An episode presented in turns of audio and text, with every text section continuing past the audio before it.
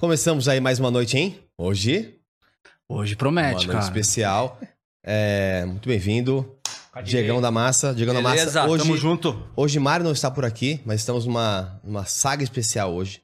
Hoje vamos em busca da verdade. Hoje vamos em busca da mudança do debate público no Brasil. Busca infinita. Exato. Onde, onde, onde mora a crítica? Onde está a verdade? Ainda te- temos espaço para a verdade? É isso que a gente vai discutir um pouquinho hoje. Antes de apresentar meu convidado, vou dar um recadinho aqui do nosso apoiador do dia, que a gente tem muito orgulho, inclusive, a gente já mencionou é, CIE, que a gente chama aqui em São Paulo, né? O, o Igor, quando fez a apresentação, falou é, CIEE, que lá no Rio de Janeiro fala, fala desse jeito, é, que foi quem onde ele conseguiu o primeiro emprego. E tá rolando, a partir do mês que vem, entre 18 e 22 de setembro, a Expo CIE é, Virtual 2023. Então, você já sabe, o CIE é uma integração entre escola e empresa. Então, busca sempre arrumar, ajudar as pessoas a conseguir emprego, fazer a primeira conexão entre as pessoas do trabalho. Então, é, o último edição que teve virtual foi quase 60 mil pessoas inscritas. Então, não perde o tempo, seu, seu tempo. Se inscreve aí é, nessa próxima edição, porque vai conectar muitas empresas, universidades, oportunidades de estágio, oportunidades de aprendizagem. Então, se você está começando um trabalho, está buscando um caminho para começar, você não pode perder essa oportunidade, certo, Diegão? Certo? E vale lembrar também, galera, que CIA não é uma empresa. Eles são uma ONG e são sem fins lucrativos e mantida por recursos privados. Né? Outra coisa que é legal, eles não têm posicionamento político. Né? São, é, são associados, é, nenhum, nenhuma associação nesse sentido. E também a marca, ela não pode estar associada a nada que seja permitido, é, que seja não permitido para menores de 18 anos. Então eu queria até mandar um abraço pro pessoal do CIA, escolher o Critique aqui como, como parceiro, né? Acho que- Exato. é, Porque assim, a gente, a gente claramente a gente tem um programa que a gente está discutindo um debate público, a gente vai falar sobre o Brasil. Então, tem opiniões que são opiniões que a gente vai compartilhar entre nós e os convidados, mas deixar muito claro que é, esse apoio e da que a CIE busca há muito tempo, aliás, você sabe muito bem disso. é, o que ele busca é aproximar jovens, é criar empregos e criar muitas oportunidades. Mais de um milhão de pessoas já passaram por lá e quase 40 mil vagas que são ali é, trabalhadas é, mensalmente, certo? Algum outro recado? Só um parênteses. A associação é mais criada e tal, mas eles ajudam os menores de idade. Com... Ah, não, claramente, sim, exatamente, sim, é, gente. sim. Isso aqui é só um recadinho, porque a gente não vai aqui fazer nada de falar sobre bebidas e coisa do tipo. Que inclusive está bem alinhado com o Critique, né? É, Muito. A gente já fez vários episódios aqui de é, contratações, ajudar os jovens no primeiro emprego. Então o CIE está totalmente alinhado com o Critique e é, para nós é um prazer ter o CIE como parceiro. Se você quer ver algum episódio que a gente fala sobre isso, sobre emprego, entrevista, vê do canal Martins, que foi um ótimo episódio, Sim, é um exemplo. certo? E sem mais delongas, vamos começar, porque hoje a gente tem aqui o Felipe Moura Brasil, tá, Salve, salve. Tá aí o nosso querido. é, ele que tá agora no antagonista, tá- também escreve pro Estadão. Além de ser comentarista político, ele é um cara que eu considero apaixonado pela verdade. Hoje aconteceu uma coisa até engraçada que o Diego me perguntou assim: pô, como você vê o Felipe é, na questão política? Eu falei assim, cara, se eu fosse descrever ele, eu veria como uma pessoa que não é nem liberal, nem direita, nem esquerda. Eu diria que é uma pessoa que não gosta muito de hipocrisia e tenta achar a verdade independente de de ideologia. Aí ele falou assim: caramba, isso que tá Ah, escrito. bota ruim não, a descrição. Tava escrito no seu. Eu fui na Wikipédia e, e fala, e fala que você é um, é um liberal, mas que também tem posições assim. Eu nem olho essas descrições. É, aí, porque é que eu vou complexo, discordar né? de um monte de Não, coisa. mas aí, aí vem um- uma pergunta que talvez E- você já faça começamos, sentido tá, agora, né? Como que o Felipe, o Felipe Moura Brasil se Caramba, intitula essa é ali, né? É. Assim, como você. Não sei se algum Felipe te Moura. Brasil, prazer. prazer participar do Critique, conhecer todos vocês. E tem muito rótulo no debate público e muitas vezes as pessoas também têm uma fantasia sobre o que cada palavra dessas significa. Então você se resumir a uma dessas palavras acaba provocando a fantasia eh, e de maneiras diferentes em cada mente que essa palavra atinge. né? Exatamente. Uhum. É, então, esses conceitos são completamente distorcidos no Brasil. Eu acho que a palavra, nos últimos anos, mais vilipendiada é, foi conservadorismo, né? Agora tava vindo para cá, o pessoal tava me mandando print é, de é, filho do Jair Bolsonaro tentando lançar cursinho de conservadorismo. Eles não sabem nada a respeito disso, não tem é, nenhuma prática correspondente à tradição de pensamento que começa lá com Edmund Burke, né? Um, um grande parlamentar é, britânico, um pensador irlandês, é, um, considerado um grande estadista, é, que é um, de uma grandeza intelectual e moral tremenda e que, obviamente, o seu pensamento e a sua, a sua obra não se resumem a uma cartilha, né? Porque no Brasil se emula o debate político americano, então o sujeito que tem determinadas posições sobre armas, drogas, aborto, é, penas para crimes, sim, não, sim, não, sim, não, ele acha, ah, então você é, Esquerda, é direita, esquerda ou extrema conservador, etc. E o conservadorismo vai- não não é resumido a uma cartilha, né? Você tem toda uma predisposição contrária a, a- a ideologias que tentem impor um regime à força ou à margem da lei, sejam elas as ideologias de esquerda ou de direita. Que, né, no Brasil se tem uma imagem, né, por causa da distorção desse conceito, estou citando só um exemplo entre milhares, é, de ser o direitismo e o direitismo ficou associado ao bolsonarismo por causa dos últimos anos. E tudo isso vai reduzindo uma série de tradições a figuras de carne e osso. Então, ontem estava falando sobre isso, né? É, com, num, num país muito pouco alfabetizado, e mesmo entre as elites, né? Porque as pessoas às vezes passam pelo sistema de ensino acadêmico e elas se julgam muito letradas, né? Mas muitas vezes são incultas. Uhum. Então as pessoas não têm muita capacidade é, de abstração. Então elas precisam se identificar com alguém ou com algum grupo. Então quando a pessoa fala direita, esquerda, e tal, é porque ela se identifica com um determinado grupo de pessoas. É. E isso não tem nada a ver com a tradição é, das ideias à direita, das ideias à esquerda, né? É, então muitas vezes a pessoa fala que é, que é conservadora, ou, ou do outro lado, né? Supostamente, que seria socialista, é porque ela se identifica é, com alguma liderança, seja agora o Jair Bolsonaro, o Lula, sejam outras. Não é exatamente porque elas defendem um certo conjunto é, de ideias ou elas têm um determinado temperamento, algumas predisposições, algum tipo de conduta. É muito mais uma questão nominal, né, de pertencimento a um grupo. E essa necessidade de pertencer a um grupo e só se sentir bem quando você é acolhido naquele grupo, muitas vezes corrompe as pessoas. Uhum. Existe, existe uma tendência natural de se reduzir, né, alguns termos. E eu sinto que se coloca muito como a esquerda é humana e a direita é financeira. É quase como a, a razão e a emoção. É, A emoção, as pessoas que cuidam de outros seres humanos são de esquerda e as que só se preocupam com o capital são de direita. Cara, isso é tão reduzido, né? Eu falo sempre. É um estereótipo, é uma caricatura. Mas eu acho que o emprego desse glossário ele tá muito mal empregado, né? Você pega, por exemplo, liberal, neoliberal, socialista, conservador, algumas palavras que as pessoas, desculpa não sei, tira do de trás e, e- jogam é, como se fosse opiniões primeiras assim e jogam em contextos diferentes, né? Acho que esse lado polarizado da discussão de ideias fez com que as pessoas pegassem palavras que até então são muito mais do que. E, tipo, rotulam as pessoas, como você falou, né? É, é uma busca de definições tribais. No fundo, a maioria das pessoas quer saber se você faz parte do grupo delas ou do grupo adversário delas. Uhum. Nesse grande nós contra eles que virou o debate público, para falar do tema aqui da nossa conversa, é no, no Brasil. E isso remete ao discurso populista, né, que também é outro conceito que muitas vezes é completamente distorcido. Né? É, o, o- o populismo é uma, é uma estratégia discursiva de você construir uma, uma fronteira que divide a sociedade em dois campos antagônicos.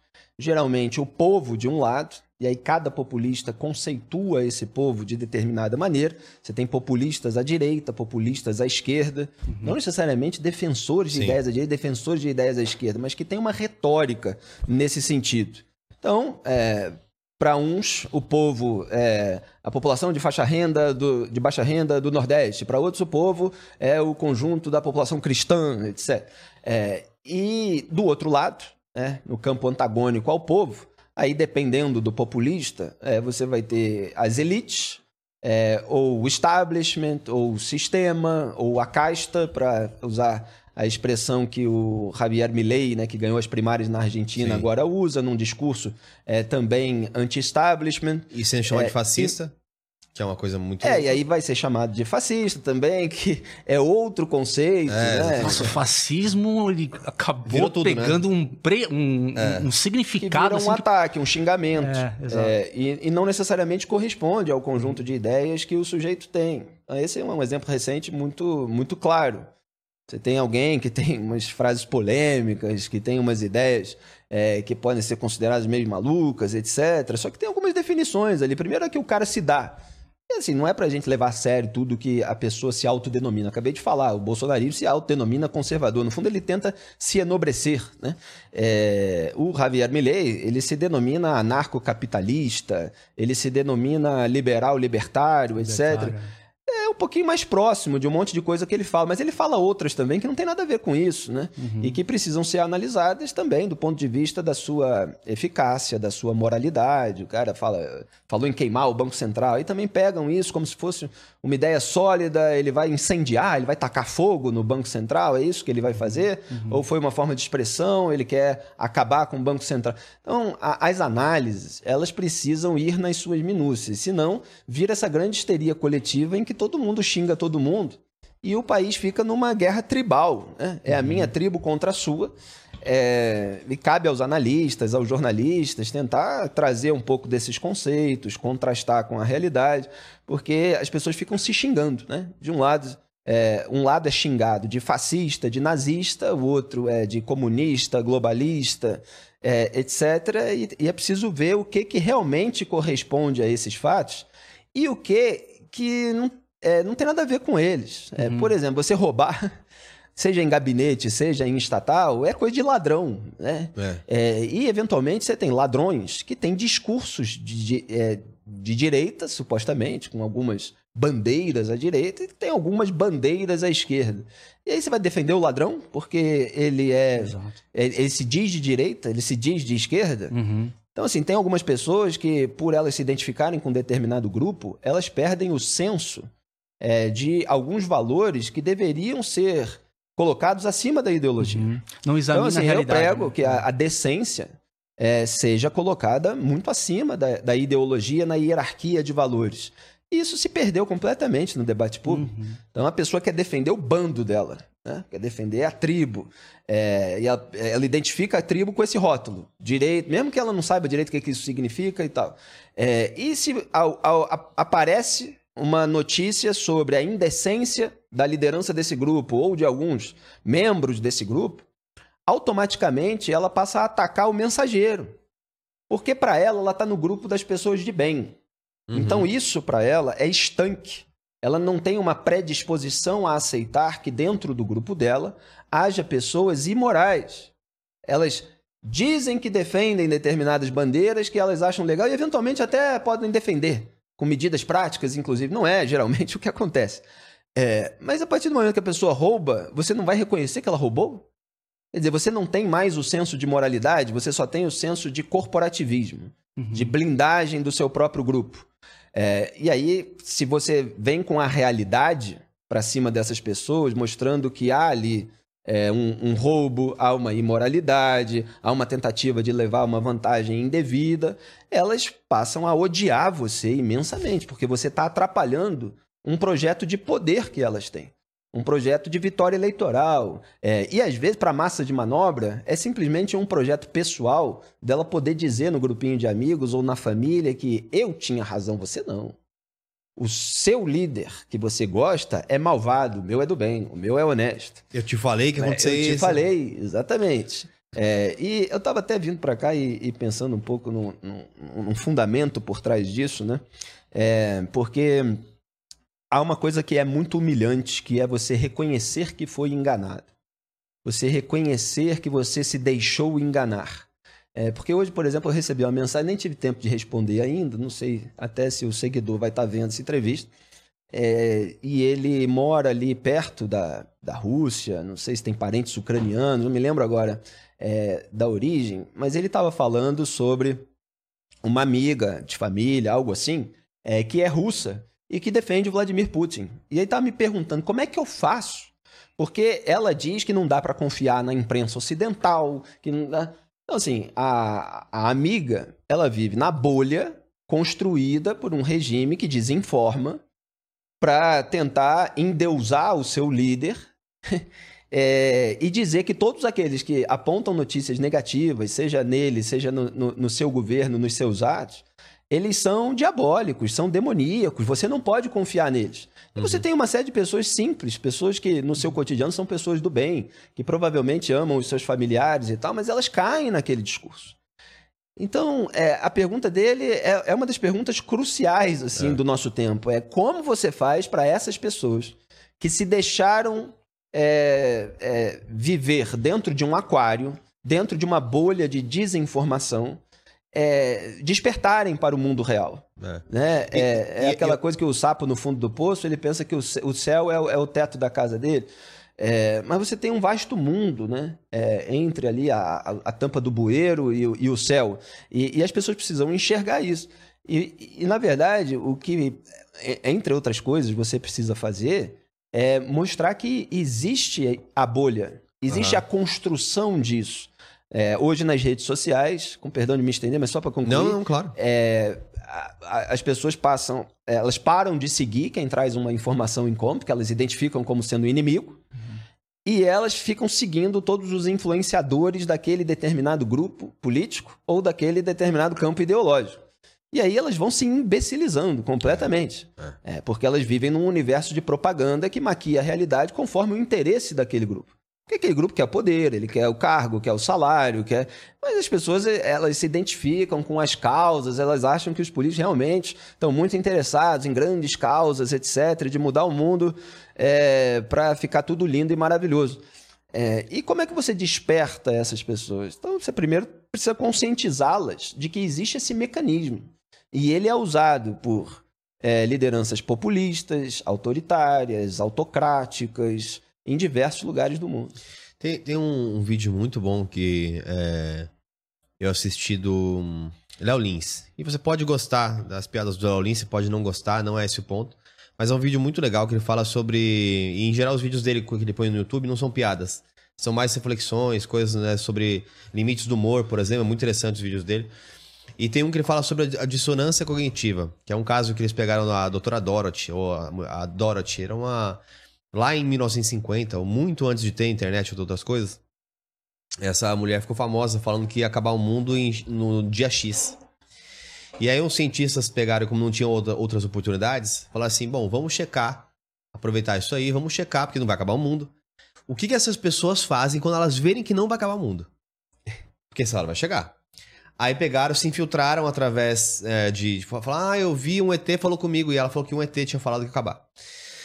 Ela falou assim: Ah, eu vou. é, um ET falou comigo, eu tava andando na praia, eu recebi uma mensagem que eu tinha que falar com você. Aí se infiltraram na relação, na, nessa bolha, nessa seita, né, um pouco pequena, que acreditava que o mundo ia acabar em, no data X, meia-noite. E eles estão lá, tal, com, com o pessoal, aí vai, vai se aproximando de meia-noite, todo mundo tranquilo.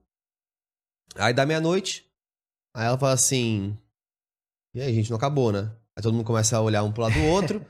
e aí eles, tipo, eles sabiam já que isso não ia acontecer, mas eles achavam que algumas pessoas iam acordar pra vida. Falar assim, pô, o mundo não acabou. Mas é o contrário. É, quando você, você está convencido, Você você, cria uma reforça. narrativa Uma pra- narrativa, tipo assim. Aí ela saiu, ela foi pra um quarto. Ela voltou e falou: houve um atraso. Exatamente. Você- deve ter visto isso Cara. próximo desse 8 de janeiro, o houve um atraso. Ou as coisas que aconteciam e não vai chegar. E olha só, tal pessoa vai ser presa. Sempre é uma, É, é uma você- construção né, do que você E vai e aí entender. dá até pra- seu exemplo Dá- é, dá- é- é. é- Diga. Desculpa. É, dá até pra recomendar um documentário, é, uma, sé- uma minissérie de cinco ou seis capítulos na Netflix, chama Como se tornar um líder de seita. Cara, e é muito interessante porque ele pega personagens da história que conseguiram construir uma seita e dar longevidade a essa seita e tem uma cartilha que aborda exatamente a dissonância É. cognitiva, né? Sempre tem uma narrativa que, Não que sei se é o mesmo, mas tem um sobre os regimes autoritários mesmo Sim. que eles fizeram. E, e também tem muitas grandes lições nesse sentido. Mas, em geral, as pessoas que aderem a uma seita, elas não veem nada disso. É. Elas são bombardeadas com, com memes, é, com sínteses enganosas o tempo todo, porque elas não se abrem para qualquer coisa mais profunda. É, são pessoas que ficam sempre na superfície.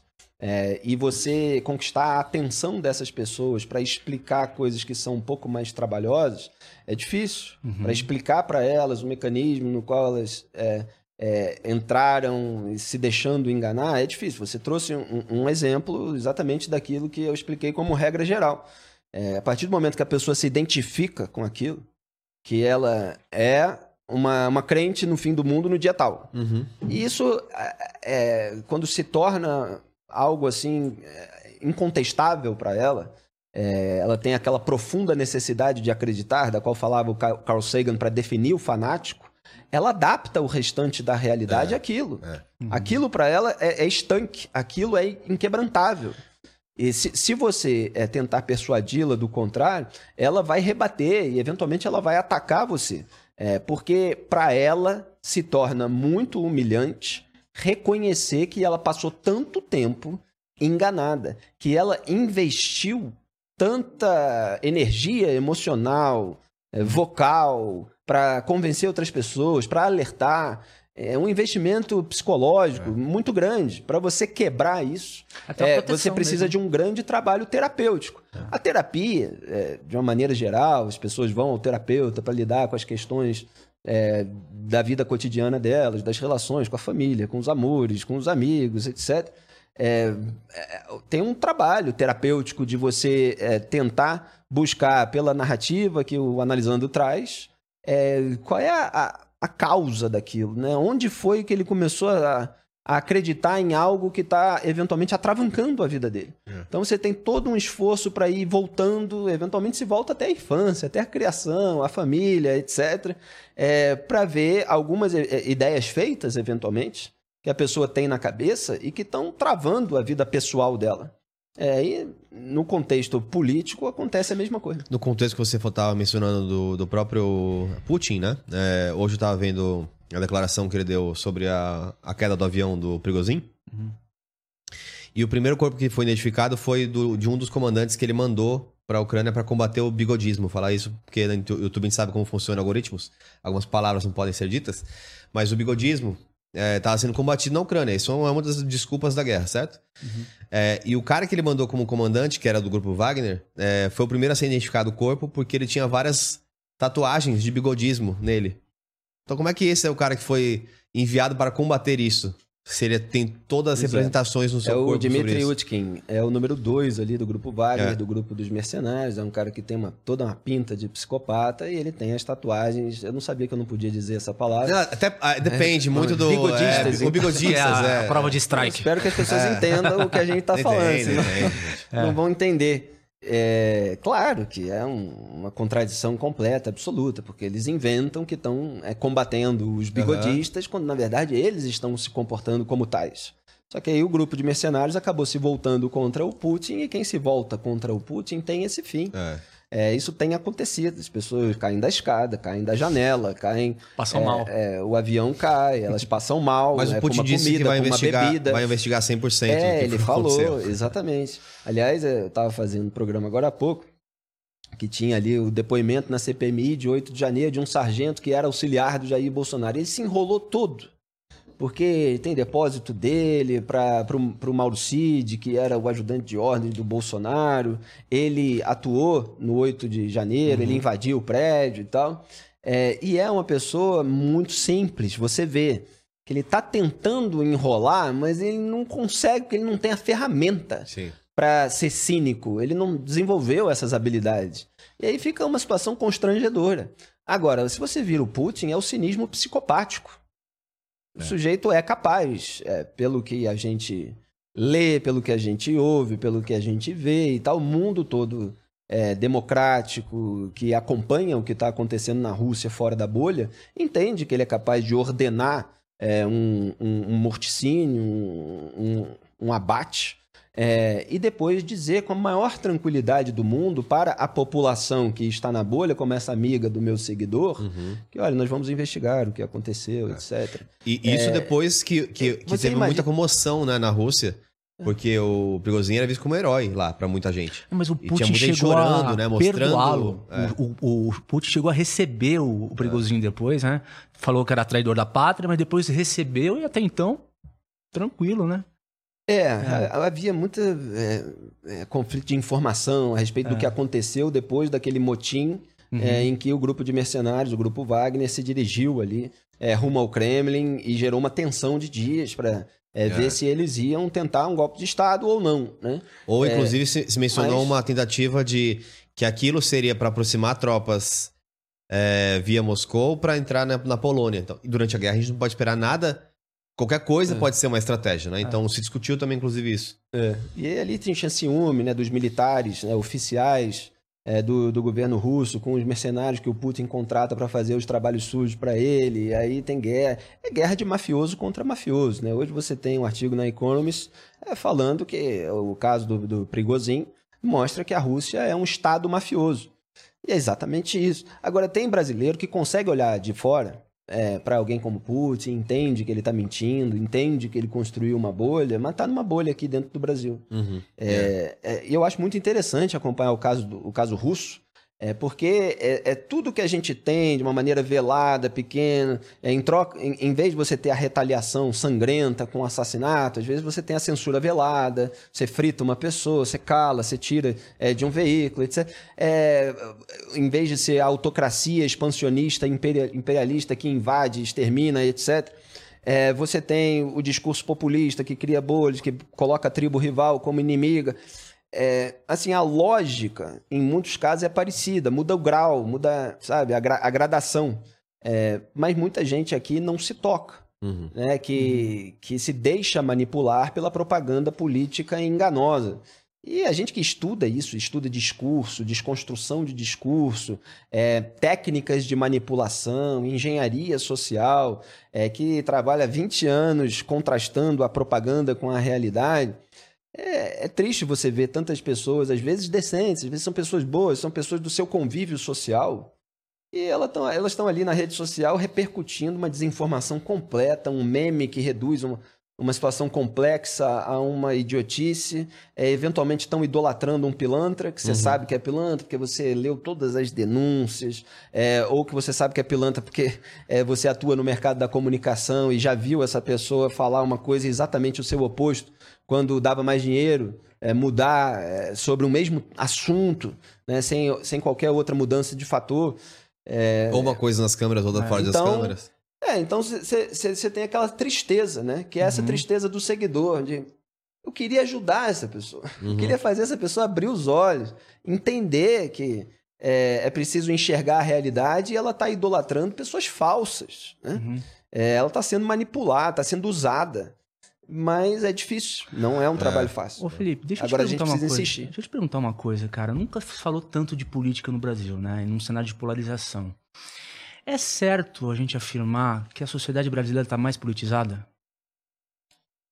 Olha, é, é que ser politizado também é algo que demanda toda uma análise Parece um é, cheia, né? cheia É. de nuances. É, que, para mim, isso não é o mais importante. Né? É o mais importante é, para que, pra que a politização seja saudável é você ganhar cultura. Então, às vezes as pessoas me perguntam é isso sobre politização, eu falo, seria melhor que o primeiro interesse fosse a literatura, né?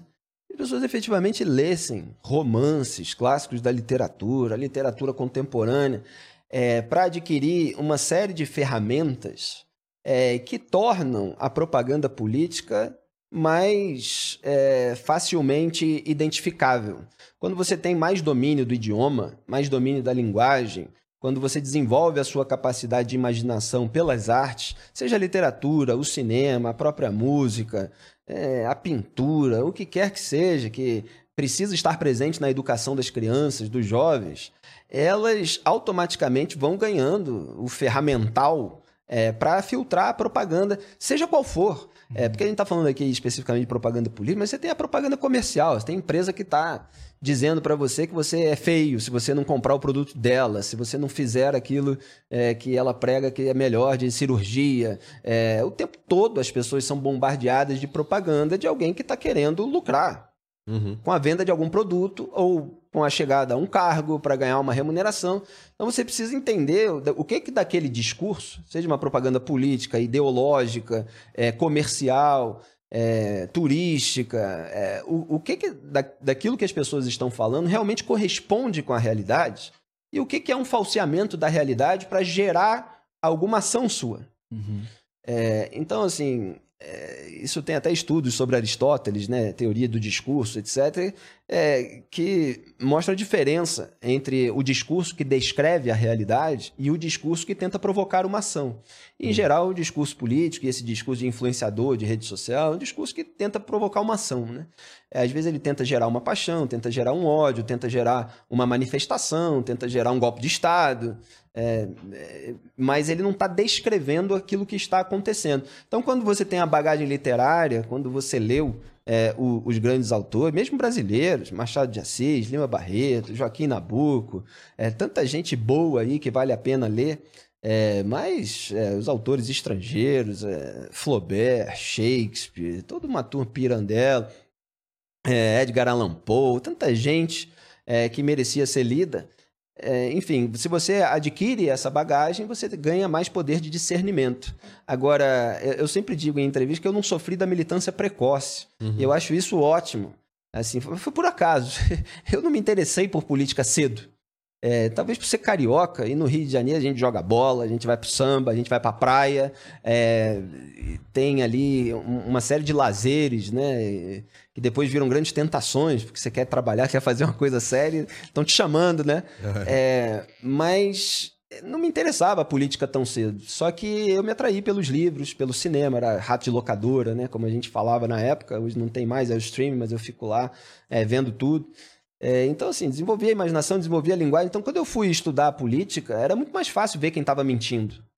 É, porque você identifica a, a, a, o discurso que descreve a realidade o discurso que está tentando gerar uma emoção. É. Fala, isso aqui não. O que, que, é, que, que é isso que a pessoa está querendo dizer? O que, que significa essa palavra? Você falou umas aí, neoliberal. Neoliberal é um, xingamento, né? Exato. É, cadê a, é, a conceituação é, uhum. é, disso? Muitas vezes as pessoas nem sabem é, do que estão falando.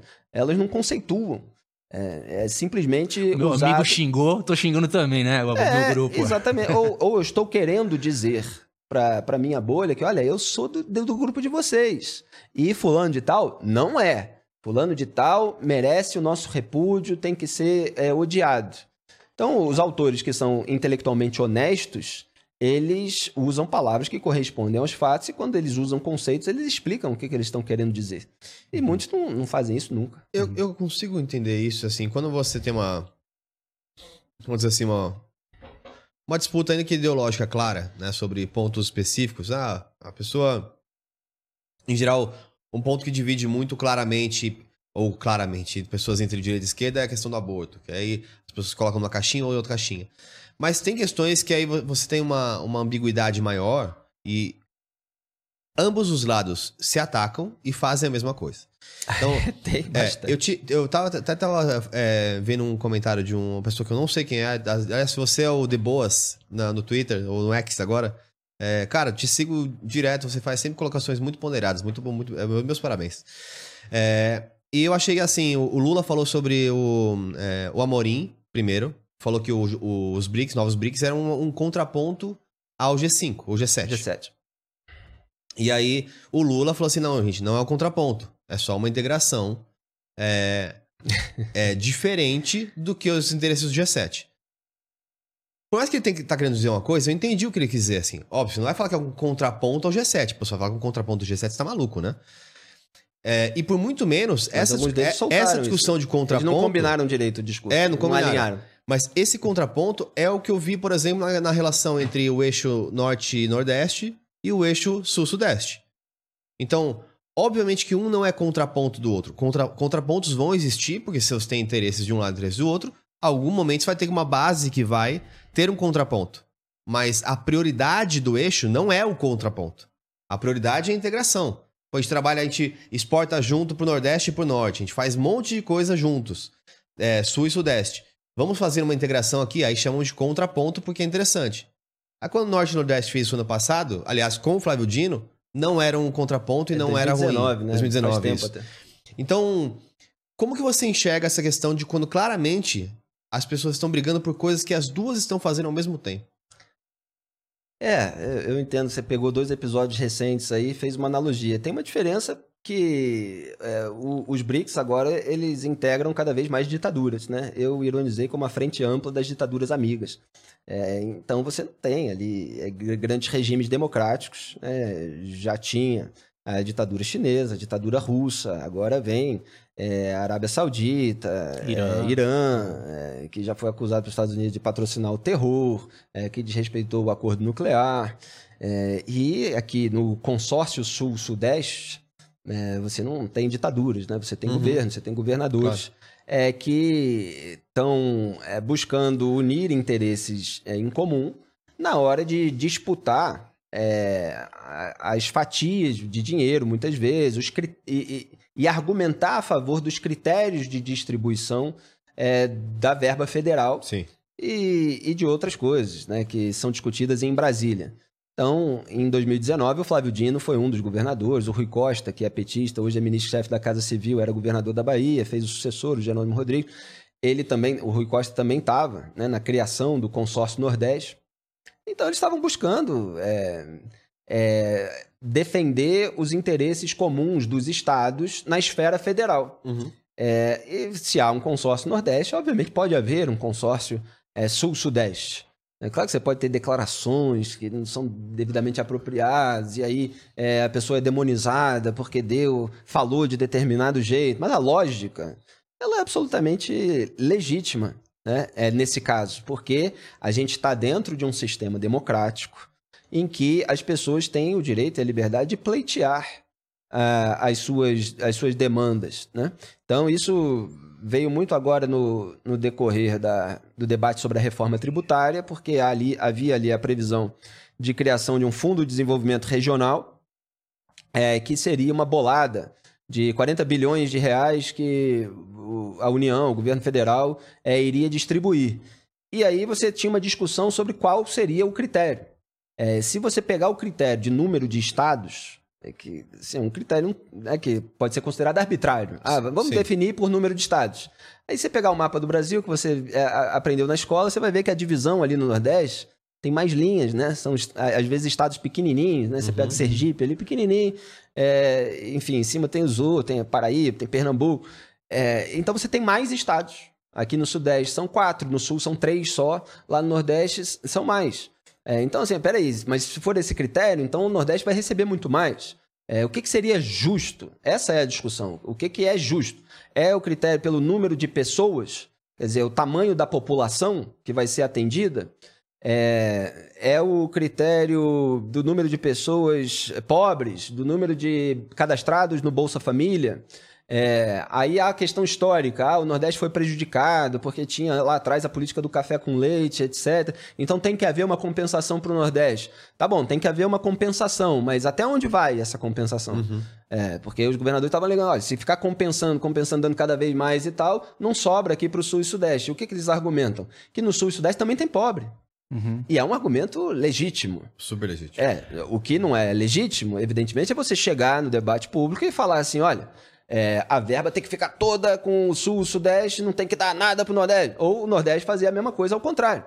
Então, cada um está defendendo ali critérios que, do seu ponto de vista, é mais justo. Isso é legítimo, nós estamos num sistema democrático. Agora, é, em relação aos BRICS, é complicado. O Brasil está deixando ali o grupo ser instrumentalizado pela China, que quer desafiar a ordem dos Estados Unidos, traz o Irã, é, porque, enfim, a- tenta desmontar a influência americana é, sobre aquela região, sobre o Oriente Médio. Então tem outras questões assim um tanto mais complexas que merecem a nossa desconfiança, um certo ceticismo, porque o Brasil está se unindo com os regimes autoritários, com os regimes autocráticos. E isso está gerando uma repercussão muito negativa no mundo democrático. É, e, e a minha dúvida que eu sempre fico assim, por isso que eu não acho que a gente tá mais politizado. Eu acho que a gente tá mais tribalizado em relação à política. Uhum. Porque se fosse num, num mundo normal que a gente viveu nos últimos anos, se fosse o Bolsonaro, por exemplo, tivesse fechado esse acordo agora com esses novos BRICS, as matérias todas iam ser outras. Então, se você mudou um agente, que é um ser humano, todas as políticas que são- estão por trás são as mesmas, e a matéria muda, Uhum. você já não tá mais buscando a verdade, você tá buscando a narrativa. É, que É, eu, mas eu acho- é que eu acho que o, a variável aí, por isso que eu fiz a provocação, eu queria saber a opinião do Felipe, porque é, na medida que a gente entende que é, teve a polarização e a politização, ela não acontece justamente porque veio na, na esteira das redes sociais. Então, a- as redes sociais acabou que gerou guetos digitais que aí a gente vê com essa questão do grupo, tal. As pessoas elas preferem talvez é, não examinar a, a, realidade e preferem o, o achaque, o ataque, a defesa e, e- e as ideias não são discutidas. Uhum. Eu acho que é mais ou menos isso. É, exatamente. Você estava falando de matérias diferentes. Aí é que tá. É que, assim, é, quem tem o duplo padrão, geralmente é quem é propagandista de um lado ou propagandista do outro. Exato. É, se você for ver a, a minha atitude antes disso, ela é a mesma em relação ao governo Bolsonaro, em relação ao governo Lula. Não sou o único, evidentemente. Você tem É. jornalistas que buscam a coerência, que buscam é, analisar as situações diferentes sob os mesmos princípios e critérios, que é algo que se perdeu no debate público e na própria experiência mental, individual brasileira.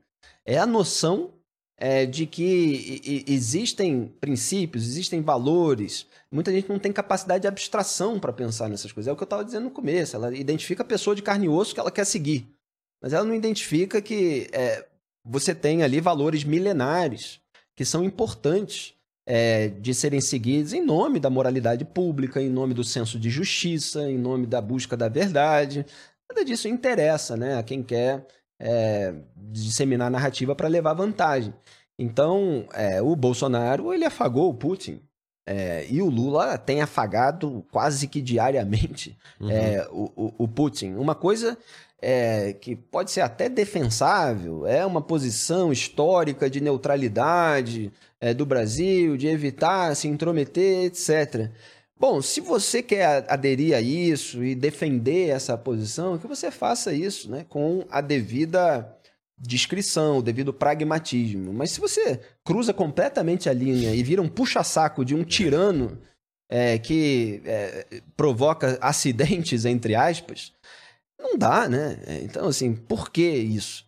É, e às vezes é, se tem uma demanda, por exemplo, agora como é, ter um assento no- para o Brasil no Conselho de Segurança da ONU. Não tem nenhuma concretude de que isso vai ser alcançado. Então você deixa a China trazer outras ditaduras para o BRICS em nome de uma promessa de apoio para no futuro, se houver a reforma do Conselho de Segurança da ONU, a China apoiar o Brasil sem é, nem prever que isso gere na conquista do assento, porque pode ter é, oposição dos Estados Unidos, da França. Emmanuel Macron, presidente da França, tem sido incisivo aí é, contra esses afagos do Lula a tiranos. Então, é, é algo degradante do ponto de vista moral que o presidente da República do Brasil, seja o Bolsonaro, seja o Lula, é, eles façam esse cafuné Uhum. é, num tirano que mandou as tropas invadirem outro país, provocando extermínio, estupro, tortura, é, e que está condenado pelo Tribunal Penal Internacional como um criminoso de guerra pelo sequestro de milhares de crianças ucranianas que foram levadas à força para território russo. É uma barbaridade o que está acontecendo. É. o momento mais sensível da história contemporânea. né? a gente está revendo aí coisas que aconteceram só lá na Segunda Guerra Mundial, na Primeira. E, e o Brasil parece ficar do, do lado errado dessa história. O que eu, o que eu acho que é, que é interessante nesse caso é como que as histórias são construídas e como que a- a discussão ela é traduzida para o Brasil. Porque eu acho que, por exemplo, talvez o Brasil aproveitou. Muito se fala né, que o Brasil está sendo um pouco mais per- permissivo, porque como ele está com a cadeira de liderança no, né, no- nos BRICS agora, né, tanto que a Dilma está lá fazendo um, um- um trabalho, é, é o momento de você mostrar que você é um bom parceiro para esse tipo de posição. Então, parecendo como se o Brasil estivesse liderando os BRICS, mas na verdade ele está só servindo a é, interesses, é, outros né? interesses, exatamente. é, e de é, pessoas que, é, no mínimo, você precisa ter uma precaução com elas, né? Uhum. Porque algumas têm planos megalômanos e que geram uma destruição em massa. Mas aí eu vejo o Brasil com uma posição pragmática e aí até sobrepondo a valores aí que eu entendo que são essenciais, né? Que no caso, o Lula ele quer mais o protagonismo no Brasil nesse tabuleiro de xadrez do- do que de fato falar sobre democracia ou autocracia, né? Acho que é um- uma postura do governo clara aí em querer colocar o Brasil mais no, no protagonismo econômico do que do que questionar se um se um, se um É, o Lula tem É. a sua megalomania também, né? É, então, ele busca o protagonismo, mas tem a coisa individual também, dele querer ter posto na cabeça que ele pode ganhar o prêmio Nobel da Paz, esse tipo Barack Obama ganhou, só com discurso lá no começo do governo e tal, depois não resolveu nada dos problemas, porque ele ganhou supostamente por um discurso pacifista, como alguém que traria a paz, e não, não houve paz nenhuma, né? O Oriente Médio continua a- a- aquela bagunça, os ataques, é, os, os conflitos todos continuam lá, né? Na Síria, seja é, Israel-Palestina, é, Afeganistão, a retirada das tropas foi o negócio mais destrambelhado dos últimos tempos. É, você teve o assassinato de um monte de afegãos, os talibãs recuperaram território, aquelas cenas que estão entre as mais é, sensíveis, é, comoventes, tristes da- do século XXI, que é afegão se pendurando no avião para ir embora porque ele entendeu que os terroristas estavam voltando ao poder. E quando voltaram, eles assassinaram um monte de gente que eles consideravam cúmplices das Forças Armadas Americanas quando elas estavam ocupando território, em virtude do que aconteceu depois do 11 de setembro. Tem até um filme que eu recomendo muito, ele está disponível no, no, no Amazon Prime, que é o Pacto. É, se vocês não viram, vejam. É, com, Pacto. Jake, Bom, é muito bom. com o Jake Gyllenhaal e com o Dar Salim, que é um ator extraordinário, é um ator iraquiano. Eu já vi outros filmes com ele, recomendo muito também. O Marido Fiel, a série Warrior, que ele é protagonista, ele se infiltra num, num grupo criminoso. Ele é um ator, assim, é, que me lembra muito o, o ator do, da- de Falda também. É, que é um- é um- são dois carecões, assim, com muito carisma e muito minimalistas, né? Eles não são forçados, não são teatrais. Parece quase que ele não tá atuando, mas assim, ele transmite uma emoção tremenda. E, e ele faz o papel de intérprete do exército americano no território afegão. E aí cria uma relação com eh, o general interpretado pelo Jake Gyllenhaal. É, e aí mostra toda a tensão que eles vivem lá. É, e no final do filme, é, é, foca na relação individual entre eles, quer dizer, conta do ponto de vista humano deles. É, não é um filme sobre a guerra, mas é um filme sobre aquela relação humana num contexto de guerra. Mas no final é, do filme, assim como no começo, ele dá um contexto do que realmente aconteceu. né, do 11 de setembro, depois, ocupação e tal, e aí no final fala da, da retirada das tropas e, e, e os talibãs é, mataram, aí fala, acho que foram 300 intérpretes. Então, por exemplo, essas pessoas, né, é, que é, recebiam ali uma remuneração, uma segurança para trabalhar é, traduzindo é, o que os afegãos falavam para os soldados americanos, elas foram assassinadas porque foram consideradas traidoras. É, então, assim, não teve paz nenhuma, né? Voltando aqui para o nosso ponto original. É. Ele ganhou o prêmio Nobel por, por gogó. É, e o, o Lula parece querer fazer a mesma coisa. É, mas se aliando a, a toda essa turma. Porque o PT é, tem um histórico de anti-americanismo é, e de anti-imperialismo yankee. É, o sujeito ter críticas a governos americanos, embora lá mude, né? Você tem governo à esquerda, governo à direita, etc. Você botar tudo num bloco, os Estados Unidos, já é uma coisa assim, É. bem primária, né? É, mas as pessoas podem ter críticas, etc. Agora, a partir do momento que você diz é, que ah, os Estados Unidos não podem ser uma superpotência isolada, tem que haver outras superpotências. E isso, esse discurso serve para legitimar que você passe pano para outras ditaduras? Quer dizer, não importa se é democracia ou se é ditadura. Se é anti-americana, se está formando um outro polo de dominação no mundo, etc., a gente tá junto. Aí não dá, né? Tem algumas condições. E volta onde eu falei. Qual que é a origem da integração? É a integração ou é contraponto? Porque se a origem é o contraponto porque isso não pode ser bom, aí é um problema. É, o contraponto é mais o pretexto para uma integração que, sem esse pretexto, ela se revela é, bastante é, maliciosa, né, para dizer, pra dizer o mínimo. É, e é claro que Lula tenta passar uma imagem aqui no Brasil é, de quem está dando ao país um protagonismo.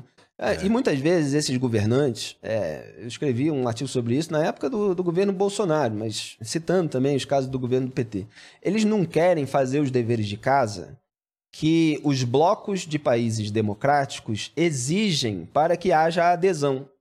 Então, se você quer entrar lá na, na OCDE, na, é, em todos esses blocos, agora me, me fugiu qual era o bloco do qual eu estava falando no artigo. É, mas na própria OTAN, né, a Ucrânia tem essa discussão se entraria ou não. É, você tem ali os deveres de casa de que você tem que combater a corrupção, por exemplo. Interessa para esse pessoal é, criar mecanismos para combater a corrupção. A gente está vendo o, o, combate à corrupção ser completamente desmantelado, com afrouxamento da legislação penal, sancionado pelo Jair Bolsonaro. Afrouxamento da lei de improbidade administrativa, sancionado pelo Bolsonaro, que foi usado para aliviar a barra da Dilma nas pedaladas fiscais. Quer dizer, uhum. o Bolsonaro ajudou a Dilma. Porque o Bolsonaro tem o caso da Val do Açaí, então ele queria afrouxar a lei de improbidade para ele se safar, e ele ajudou o Arthur Lira, ajudou a Dilma e tal. Então, assim, todos se ajudam nessa área. É aquilo que eu falei, se você tem a ideologia, ele acha que ele está de um lado contra o outro, mas estão todos juntos é, em determinadas uhum, é. pautas. É, então, voltando, é, é, é, essas lideranças do Brasil muitas vezes não querem fazer os deveres de casa que são cobrados dos países democráticos para você entrar num bloco que eles integram. A própria Ucrânia, ela tinha problemas de corrupção interna. O discurso que levou o presidente Volodymyr Zelensky ao poder era um discurso anticorrupção também. Ele era um comediante, uhum, né? Uhum. É, e um comediante que ironizava a corrupção dos políticos ucranianos. Uhum. E, e, a OTAN lá atrás já tinha feito ali uma, uma ressalva, olha, vocês precisam melhorar isso e tal, etc. Estava no processo, assim como outros países é, que estavam tentando. Então, é, nos blocos democráticos, você precisa mostrar que você é uma democracia sólida mesmo. Né? Então, quando não se quer fazer isso, é muito mais fácil você se juntar aos regimes autocráticos, porque eles não cobram dever de casa algum. É. Você não precisa ser nada. Você pode ser avacalhado que nem eles, você pode ser tirano que nem eles, é, e vamos embora todo mundo matar, junto. Você pode pegar petróleo na Amazônia. É, exatamente. Fazer mas aí, mas aí só fico me perguntando o seguinte, né? Qual é o limite da relação econômica que eu, como democracia, tenho que ter com uma autocracia? Vou dar um exemplo. A China é o é, maior essa, parceiro. Essa é uma, é uma pergunta ótima. É. É, porque a China é o maior parceiro comercial do Brasil. E assim, Sim. se eu fosse seguir a risca do tipo, qual é a minha relação com uma, com uma ditadura ou com, com um país socialista, que, enfim, que não, não tenha democracia, eu a rigor teria que limitar as minhas exportações, ou eu teria que ter algumas. Eu teria que mensurar qual que seria o meu limite, entendeu?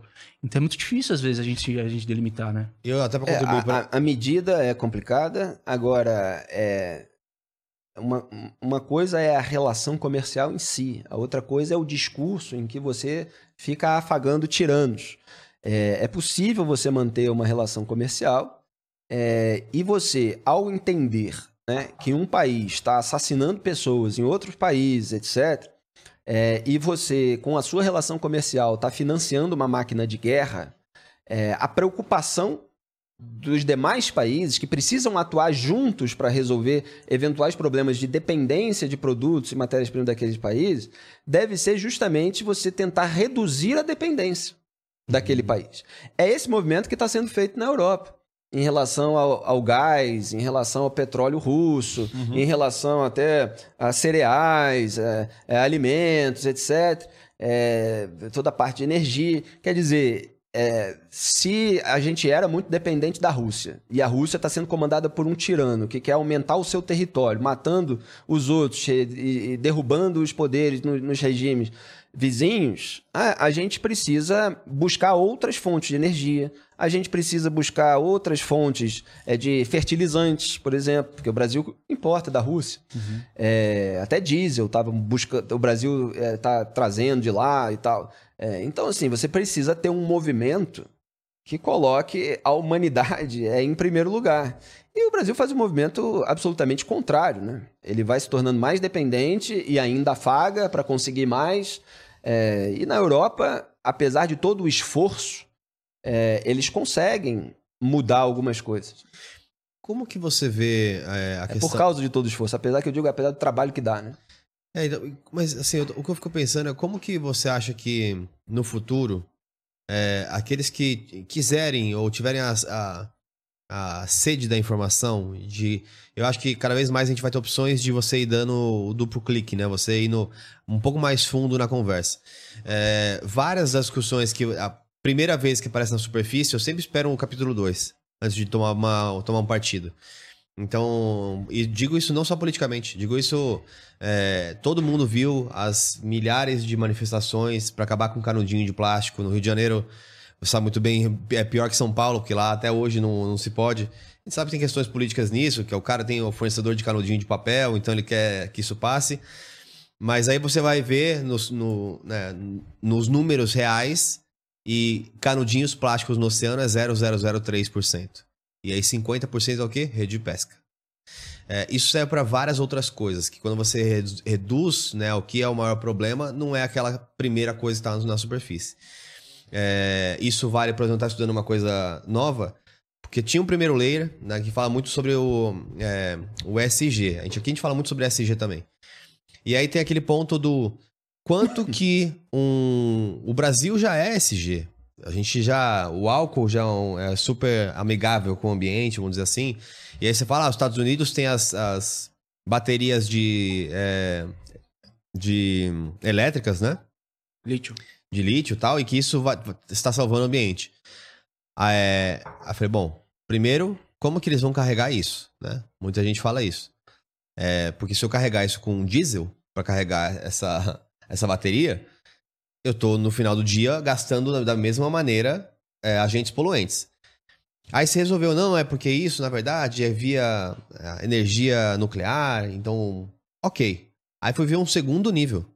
Para produzir uma bateria de lítio, que são 12 quilos, se não me engano, de bateria ou algo do tipo, você tem que é, processar quase 500 toneladas de, de minérios para chegar nesse que é o resumo. E você acaba gastando para produzir esse carro quase que. Para produzir essa bateria de lítio, sei lá, 3 mil litros de diesel. Tá por dentro aí das pautas ambientais. Mas é, porque, porque assim, a gente vê muito sobre greenwashing, então assim, é... Quando que a gente vai conseguir ter sempre esse acesso à informação no- em níveis mais granulares? Tipo, eu vou pegar um dado e eu vou decupar esse dado de uma maneira mais ampla. Né? Se fala, por exemplo, da- das questões prisionais no Brasil, das questões é, sobre aborto, e isso globais, enfim, da com- combate às drogas, que é muito difícil para a população ter uma, uma opinião formada, porque para você formar uma opinião, você tem que ter dados, tem que ter, é, você tem que ter consequências Aí e consequências aí, do né? que você está fazendo. Uhum. Vi hoje também, só para mencionar mais um caso que eu quero abrir um pouco para você comentar sobre isso, sobre o, o alcance da verdade. É, lá nos Estados Unidos tem aquela lei agora, né, no- em alguns estados, que até 950 dólares não é, não é crime. Você não pode criminalizar um roubo É quanto? 950 dólares. Por isso tá rolando aqueles invasões massivas de loja, etc. Na Califórnia, né? Na Califórnia. É, principalmente na- no, no lado leste, né? É. Uhum. E aí hoje saiu um, um, um caso de um empresário, olha como as coisas vão se adaptando. Então, por isso, não é só o que você quer implementar, é como que isso vai causar um, segun, um segundo momento. Ele colocou em todos os produtos 951 dólares. É o custo do produto. Então, se qualquer pessoa entrar lá e roubar um item, ele pode é, chamar a polícia pro cara, que outras lojas não podem. E aí ele colocou um, um token, tipo um código, tipo um código de desconto, que quando a pessoa vai passar no caixa, volta pro preço original. Então, de 90, 951 dólares por 2 dólares. Agora, então, a única loja que não pode ser roubada.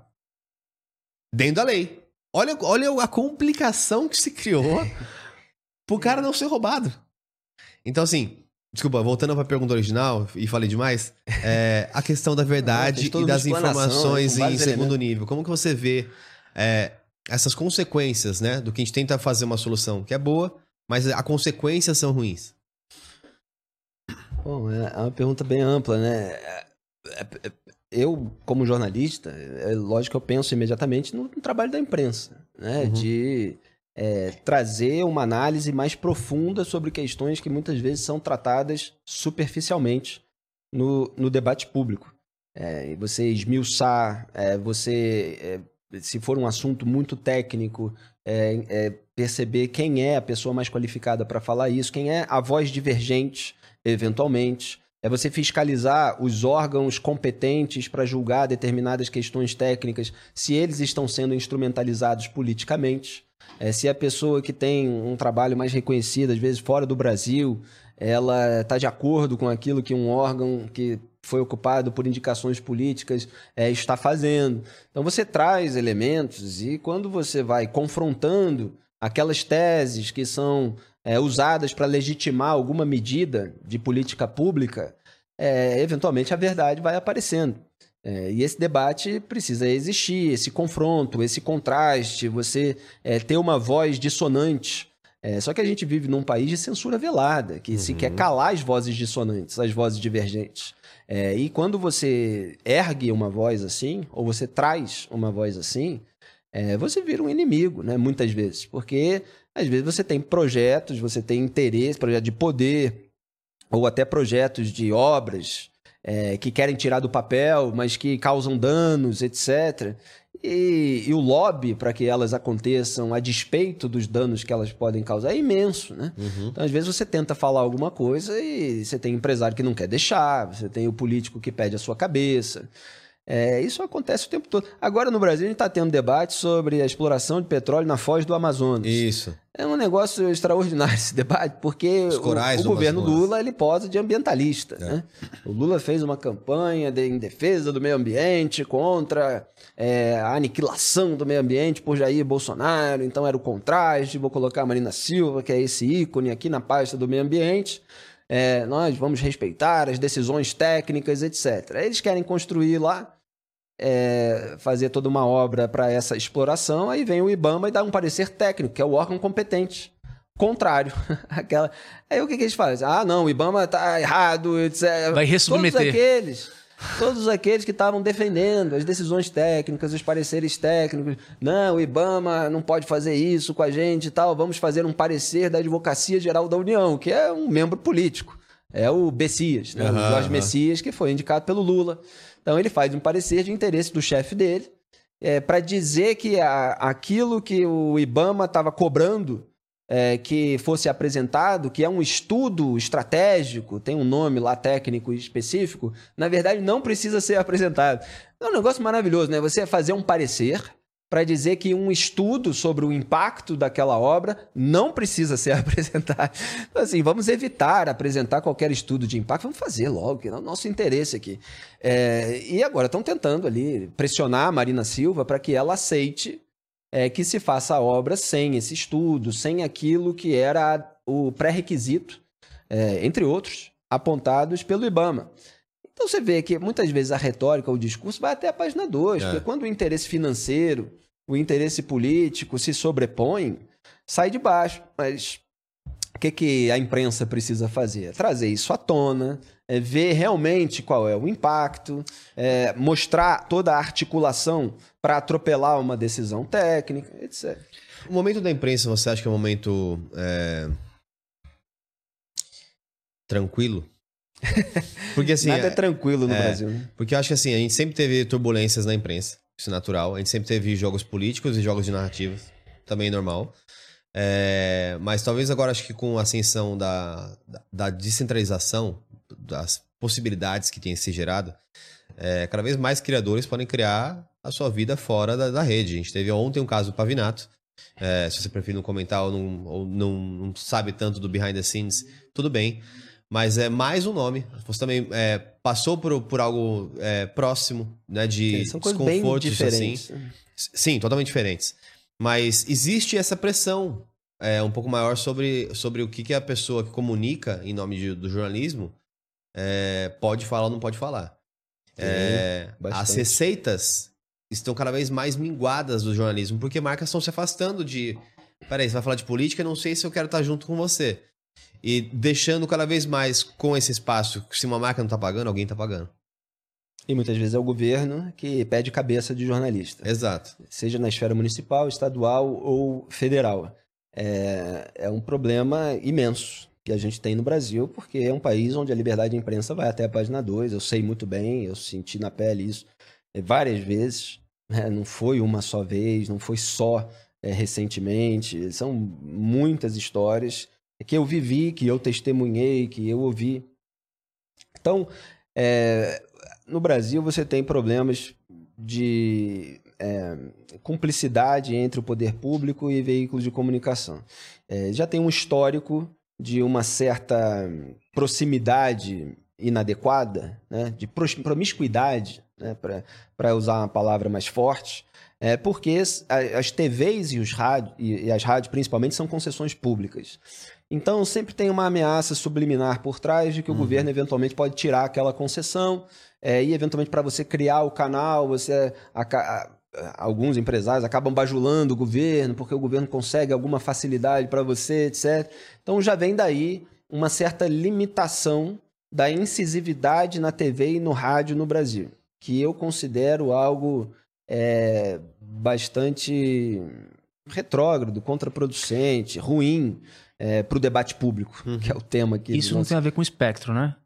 Não, não tem a ver É, de não, jeito nenhum. a Em ver geral, nada tem a É, ver. é. Em geral, É. é, você tem questões político-financeiras é, e interesses em dinheiro, né? E, e- e em evitar que a população saiba de determinadas informações negativas sobre lideranças. Uhum. É porque essa- as lideranças dependem do voto para permanecer no poder, para poder ganhar mais dinheiro. Então, eles não querem que os veículos de massa, que atingem massa, disseminem informações que peguem mal para eles. E eles patrulham esses veículos. Uhum. É, num, num país culturalmente saudável, se eu, tô no ar dando uma informação verdadeira, mas inconveniente para um grupo político, e o sujeito está irritado, é, ele eventualmente pede para ir no programa e entra ao vivo. Debate comigo. O louco. É, não, é, é, o, é o normal. Sim. Agora, o sujeito, em vez de fazer isso, ligar para o dono do veículo para pedir a minha cabeça, Uhum. é coisa de gente covarde, né? Gente que se garante, entra ao vivo, Uhum. entra ao vivo comigo.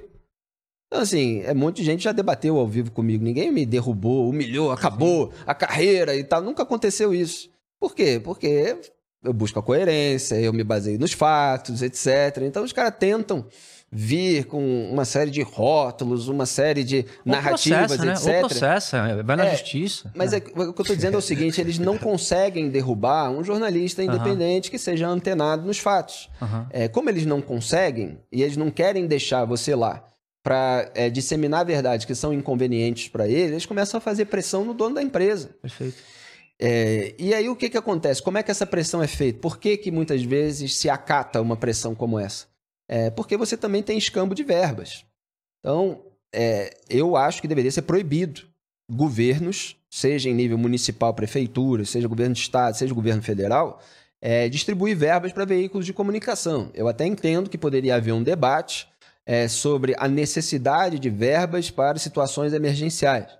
Então, você tem uma crise sanitária, você precisa fazer uma campanha de vacinação, é preciso uma verba para produzir aqueles comerciais, é, como é que se, entende que funciona. Então, um debate, qual é o funcionamento? A empresa precisa para veicular dessa verba e tal, quais são os critérios, é o número de espectadores, etc.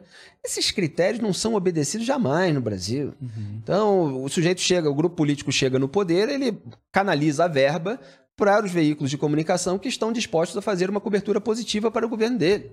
E aí as pessoas falam assim: "Oh, o Bolsonaro acabou com isso. Mentira. Ele simplesmente deslocou a verba para outros veículos, os veículos é, que é, estavam dispostos a passar pano para eles. É claro que, é, como você tem veículos de massa, de grande alcance, é, o governo federal ele também precisa anunciar nesses veículos. É, e, eventualmente, se, se mantém um, um alto volume, mesmo que menor do governo anterior, porque ele precisa fazer a propaganda dele ali também. Mas ele canaliza para aqueles é, veículos que estão interessados em crescer, puxando o saco desse governo. É, e, e imagine isso no nível local, porque a gente tem uma Câmara dos Deputados com 513 deputados, a gente tem um Senado com 81 senadores. E esses políticos, a maioria deles, eles são ligados a meios de comunicação locais, porque eles não querem que no seu reduto eleitoral haja qualquer tipo de cobertura negativa deles. Então, eles têm muitas vezes veículos de comunicação diretamente, mas em geral indiretamente, é a irmã do político que é dona da afiliada local de uma emissora nacional ou de um, de um, de um meio, que ele controla o fluxo de informação no reduto eleitoral dele. Então, essa promiscuidade é muito nociva né, para a capilaridade da verdade, vamos dizer assim, da descrição da realidade.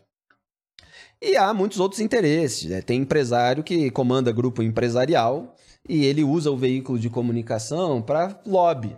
Então, assim, ah, quer, é, o, o- presidente quer é, que não se fale dessa pessoa ou dessa investigação aqui, tudo bem, beleza e tal. Agora, é, o que, que você pode fazer aqui para o meu grupo empresarial que está interessado em certas medidas legislativas? Então você propõe um projeto que vai ser aprovado no Congresso Nacional e aí você vai reduzir a tributação desses empresários. Então você tem o escambo, que é essa troca. E agora- eu chamo, né, é, eu dei esse nome é, para o regime que impera no Brasil de República do Escambo. E tudo isso limita o trabalho dos jornalistas e muitos jornalistas preferem não falar disso, porque eles acham que, e estão eventualmente certos nesse sentido, que muitas portas vão ser fechadas para ele. Eu busco descrever o mecanismo, assim, eu não me interesso em entrar numa briga pessoal, em falar o veículo X, o veículo Y, etc e tal. Às vezes, né, como você passa por situações em que inventam um monte de mentira sobre você, para tentar te fritar, para tentar desqualificar o teu trabalho, justamente porque o seu trabalho está incomodando com a verdade, é, às vezes você precisa rebater algumas coisas. Sim. né? Às vezes, né, se o volume é, de, se, se o volume de mentira cresceu muito, eventualmente você, você vai precisar deixar registrado em livro certas histórias para mostrar assim, tá, mas o que que o Felipe disse a respeito disso que ficam dizendo dele, né? Ou, ou qualquer outro jornalista.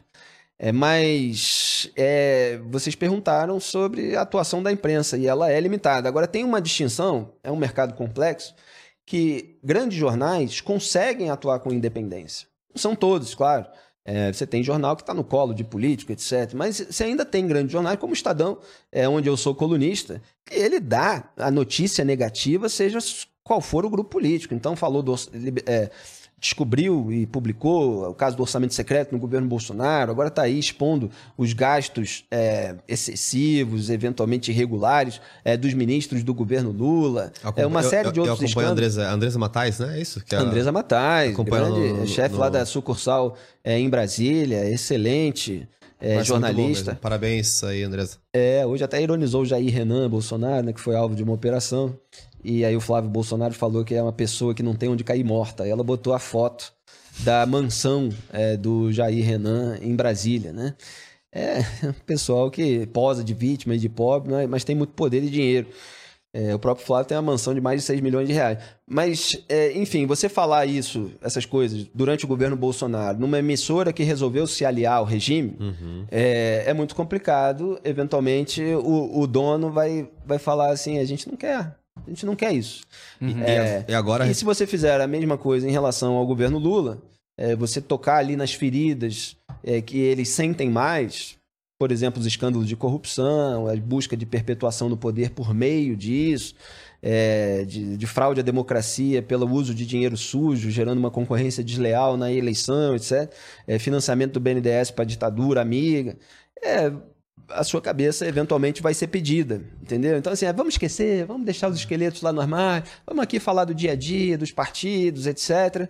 Só que eles não param de atacar os desafetos. Então, assim, os assuntos voltam. É. E você tem que expor, Uhum. né? Porque senão fica só a narrativa do poder e, eventualmente, um poder autoritário. Então, essa questão do poder, Felipe, aí eu queria ver um pouco da sua visão de, de Brasil, né? Acho que a gente te- tem, tá vivendo uma crise de representatividade no próprio parlamento, né? E, e, a, e a- o resultado disso a gente viu aí um tempo atrás que abriu uma caixa de Pandora aí no, no- no médio e longo prazo. Por que, que você acha que a gente... Onde mora o problema? Por que, que você acha que a gente tem essa crise de representatividade se você concorda com o que eu tô falando? Não sei, é porque é, acho tá que os falando de brasileiros precisam pensar é, se o problema é uma crise de representatividade no parlamento ou se o problema é que o parlamento realmente representa a população brasileira. Talvez essa seja a grande crise.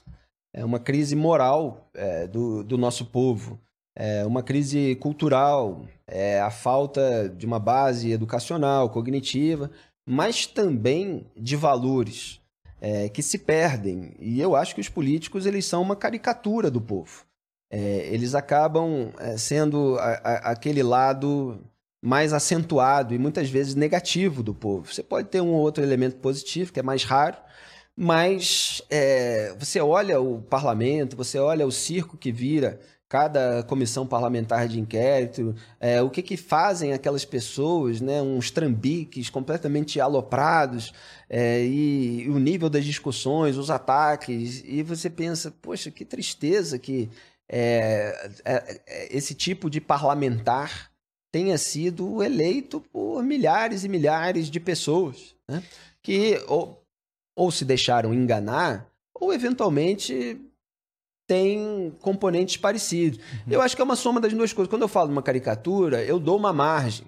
Porque é, os políticos, eles são talvez uma minoria muito habilidosa, né, naquele sentido que a gente estava falando uhum. antes, que tem um cinismo, tem um ferramental para manipular os outros, e eles enganam, é, eventualmente, pessoas de bem. É assim que eu me reconforto. Se engana, eu, inclusive. Eu, eu quero crer, evidentemente, é que você tem, majoritariamente, uma população de bem, que em boa parte é enganada por políticos. Mas a minha dose de realismo, né, que sempre prevalece, é, não pode passar pano nem para o eleitorado. Eu não passo pano nem para o eleitorado. Então, eu acho que existe uma dose grande de corrupção moral aí presente uhum. na cabeça de muitos brasileiros. Não de todos, evidente. A gente encontra pessoas extraordinárias. E quando a gente uhum. trabalha né, na esfera pública, é, você acaba atraindo pessoas decentes, extraordinárias, porque dá vontade de abraçar, né? É, às vezes a gente abraça na rua, cara, pô, filho, adoro o seu trabalho e tal. Salve, é, Então continua, faz, não sei o que. E você fala, pô, vou continuar lutando por essas uhum. pessoas de bem, né, que querem ver o Brasil melhorar. Mas é, é, é uma, é, é algo que eu jogo para reflexão, sim, né? Sim. Será que eles não estão realmente representando parcelas significativas? Eu então, acho, até que a, o poder econômico ele vira poder político. E a gente tem grupos de poder no Brasil que reflete sempre o, o cenário econômico vigente, né? É, você tem ali é, grupos de poder que sempre dão as cartas no Brasil, e isso no parlamento está muito bem representado, né? É. Acho que eu, Mas é, qual, qual, que é o meu ponto que eu acho que fica na minha cabeça, que parece que as pessoas não aprendem? Um, é que parece que a gente está vivendo nos Estados Unidos com quatro anos de atraso. É uma... Quanto? Com alguns anos de atraso, os dois anos, né? Que é os, os, os dois anos da política. Tipo, veio a direita, Aí aqui veio a direita. Aí saiu a direita, aí aqui também saiu uhum. a direita. E parece que a gente vai vendo ciclos um pouco atrasados. É, e as pessoas aqui estão malucas. Um, as que são mais. Eh, não entendem tanto a realidade, chamando lá o Milley na Argentina de, de, de fascista. É, mas de outro lado, parece que não aprendem, porque assim, é, tava vendo alguns números assim, parece que hoje é o momento, e pouco tempo pós-eleição, estamos há sete meses, que a crença em várias instituições nunca esteve tão baixa. E, e a gente está conseguindo chegar num ponto em que a confiança em políticos é, caiu, a confiança em militares caiu, a confiança no jurídico caiu. Isso não é uma, uma receita para daqui a alguns anos vir mais alguém revolucionário, talvez alguém meio ANCAP, talvez alguém meio, meio é, com esse discurso de contra a corrupção contra isso tudo que tá aí? Porque é, eu vejo é porque muita eu, é. destruição de reputação em tudo. É. E o que acontece é o seguinte: às vezes você tem muita gente contra quem tenha um discurso contrário, né? Que muitas vezes é também uma defesa corporativista daqueles políticos que estão fazendo tudo errado. Uhum. Então, assim, o problema não é um discurso contra uma casta, um sistema se você realmente bem defini-la ou bem definido. É, o problema é a pessoa ser qualificada intelectual, moral, principalmente, talvez, é, e administrativamente para fazer diferente deles. Uhum. É, porque o que acontece é que muitas vezes um charlatão, é, uma pessoa malucada, ou uma pessoa autoritária, um populista, ele percebe que há uma grande insatisfação com toda a elite dominante, os políticos de diferentes partidos, etc. Ele canaliza aquilo a favor dele, mas é mais um enganador. Yeah. É. Ele simplesmente yeah. encontrou um discurso que naquele momento atendia a uma demanda reprimida ou real, manifestada pelas ruas, etc.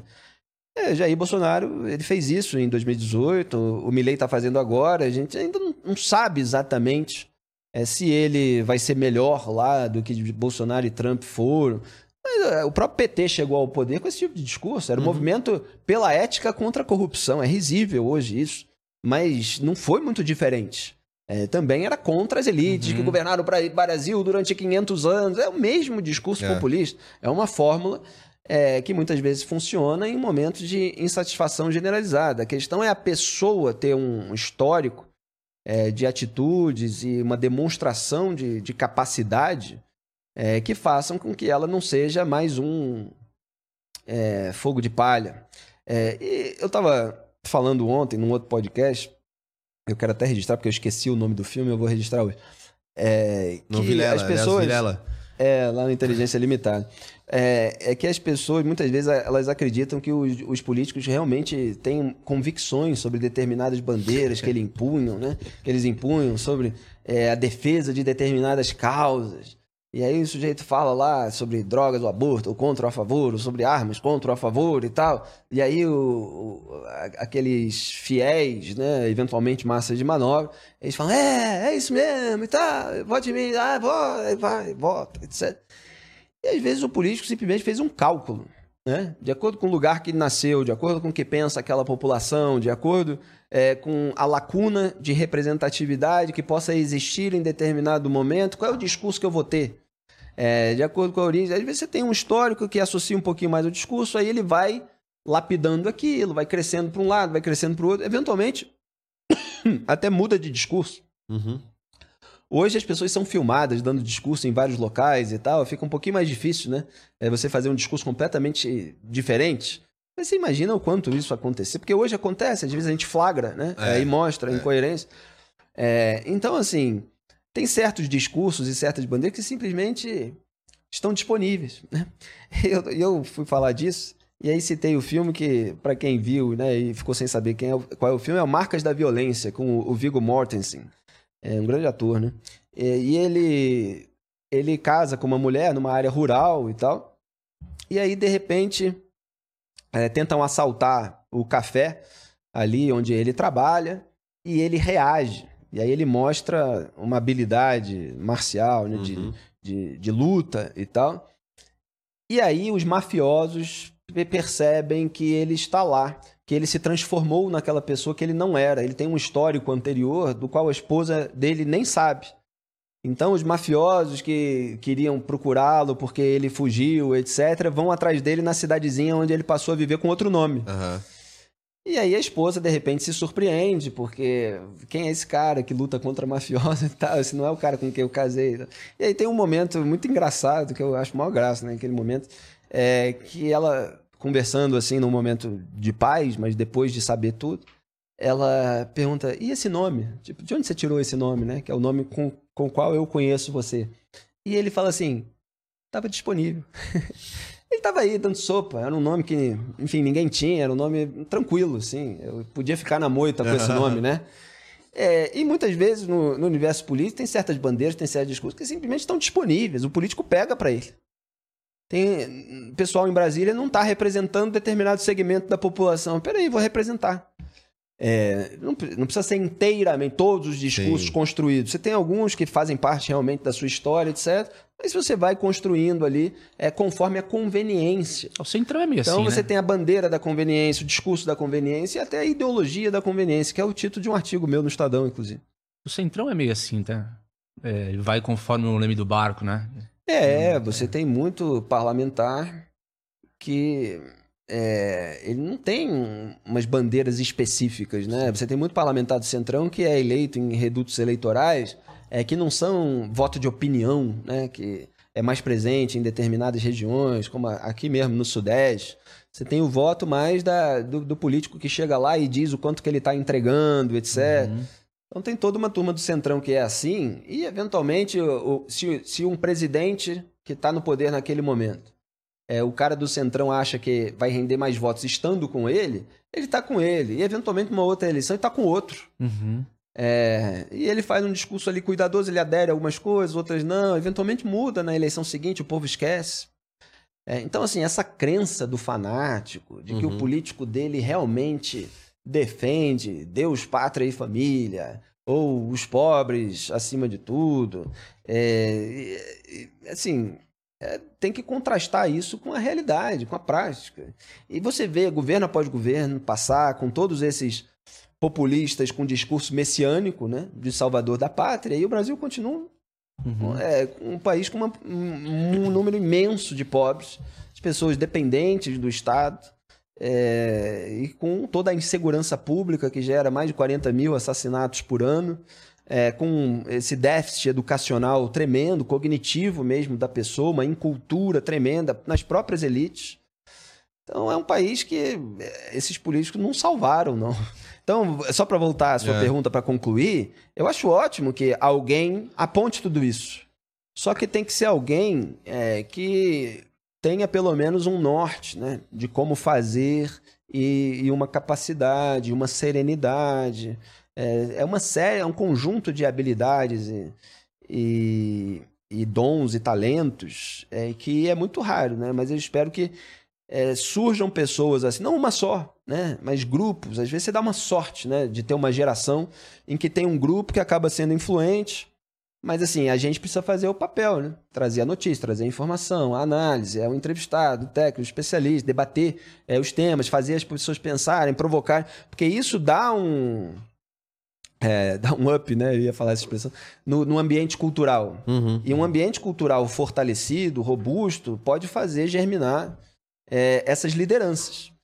É, o meu medo um pouco também é que a questão da- das bolhas que a gente vive, né? E a gente é, tem, tá vivendo um período de exceção, né? Onde até o próprio jurídico aí tem é, admitido inovações para que se mantenha a democracia, que é um, é um termo, no mínimo, interessante. É, mas está em discussão vários temas como a pele da censura, a responsabilização de programas é, audiovisuais pelo que o convidado fala.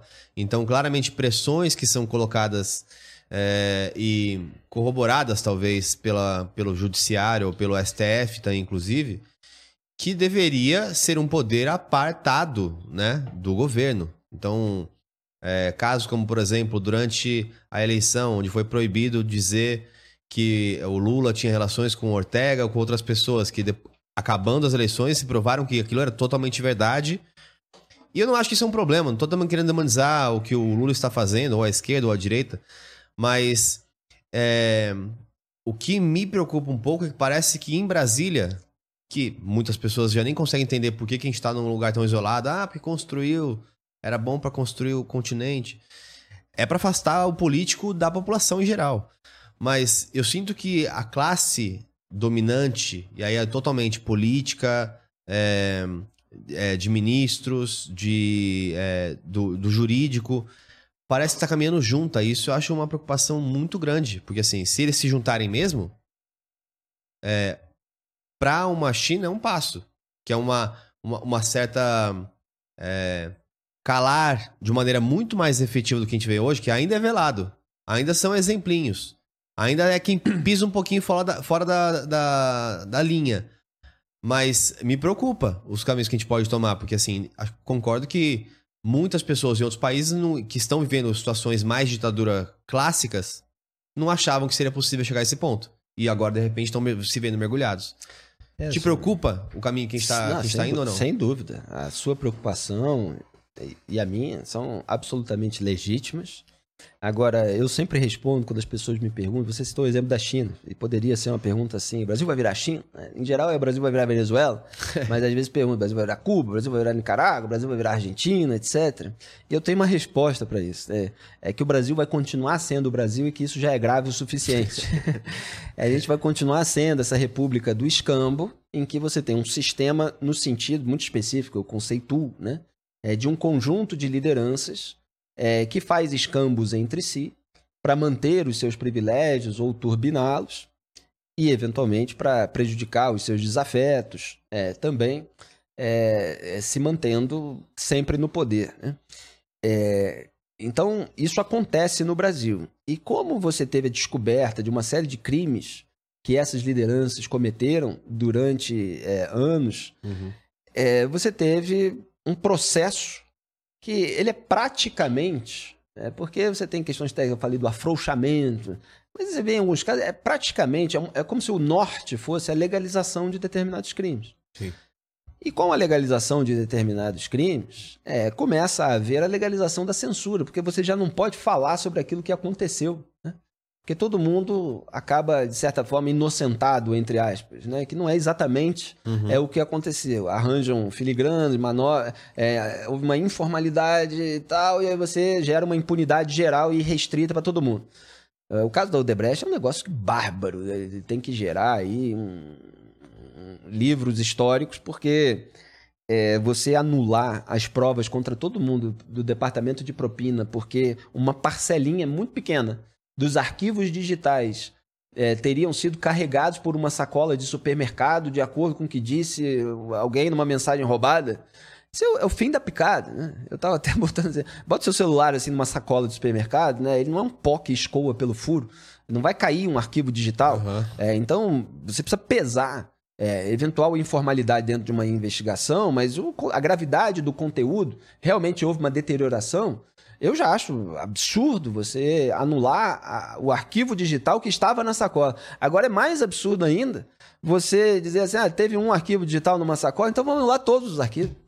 Vamos fingir que durante anos e anos, é, 77 é, executivos que fizeram acordo de colaboração premiado homologado pelo Supremo Que pagaram. é, é, não pagaram suborno para agentes públicos, políticos, etc e tal, porque é, um pendrive, né, por falar aqui da maneira mais caricata, foi carregado numa sacola de supermercado.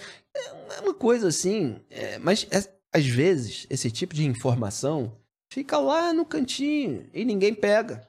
As pessoas começam a repetir que houve abuso, houve ilegalidade, houve isso, fulano é demoníaco, fulano é um criminoso que tem de ser preso. etc. Tá, mas qual é a premissa? O que aconteceu no, no caso específico? É, e vamos falar sobre o, o escândalo de corrupção, de lavagem de dinheiro? Porque você tem uma tática dos réus, dos alvos de operação de corrupção. Você fala sobre os juízes e sobre os investi- investigadores. Uma tática diversionista. Você fala, ó, população, em vez de olhar para cá, eu não tenho como defender isso aqui. O cara não tem como defender. É. O cara recebeu aquilo, o cara frequentou, é, você tem todos os elementos de que ele estava lá, é, recebeu aquela mordomia dos empreiteiros, do Mas petrolão, quantos etc. empregos foram Olha pra cá, olha pra cá. É, mas quanto mas você, você cria uma- um, um outro foco de debate. É, então, assim, a partir do momento que você começa a ficar todo cheio de amarras para dizer é, a é, é, tudo sobre a sujeira que aconteceu, é, você já está numa autocensura. E se você diz algo a mais, que cruza uma linha e tal, você é processado, você é censurado. E às vezes não é nem pelo processo, é o que você está falando. É de uma pessoa que se sente ofendida com uma publicação e aí aciona o seu advogado que entra na justiça e diz, não, é o Supremo Tribunal Federal que vai e derruba. Aham. E aí você tem um sistema absolutamente disfuncional e autoritário. É, e a gente está vivendo isso. É, eu não sou parte de uma tribo é, que faz esse discurso de nós contra eles e aponta que todas as decisões do Supremo, Ah, do Moraes ou do Barroso, etc., são decisões abusivas, autoritárias. Tem que analisar caso a caso. Mas que há, óbvio que há, e apontei um monte, inclusive contra bolsonaristas. É, e, e aí você citou uma específica é, decisão. Da, ah, uma que pode ser, por exemplo, agora da- da- do, do ju- judiciário, do, do STF, é a questão dos, dos é, escritórios de advocacia, é, das mulheres ou de parentes Sim, dos é juízes bárbara. poderem... É, eu tava falando sobre algum caso de censura. Mas só para concluir o meu raciocínio, antes de comentar essa decisão, que eu acho o maior escândalo dos últimos meses, é, a, legalização dos crimes vem acompanhada da legalização da censura. Ah, uma foi coisa do Ortega. Do Ortega antes uma da coisa alimenta a proibido. É, uma coisa alimenta a outra. é, e de, de maneira que as- aquelas pessoas superpoderosas elas podem eventualmente continuar delinquindo e você não pode apontar aquilo que elas estão fazendo. E como elas vão instrumentalizando os tribunais e os órgãos de fiscalização e controle, o país fica dependente, sabe de quê? De ex-mulher, de caseiro, do primo, do irmão, de alguém que brigou com aquela pessoa e que vai botar a boca no trombone e jogar é, aquilo no, Aham. no ventilador. Como já aconteceu várias vezes. Porque se depender lá da, da PGR do Augusto Aras, não sai nada, entendeu? Se você depender é, de ministro do Supremo, indicado pelo presidente, envolvido nisso, fica mu- muito complicado.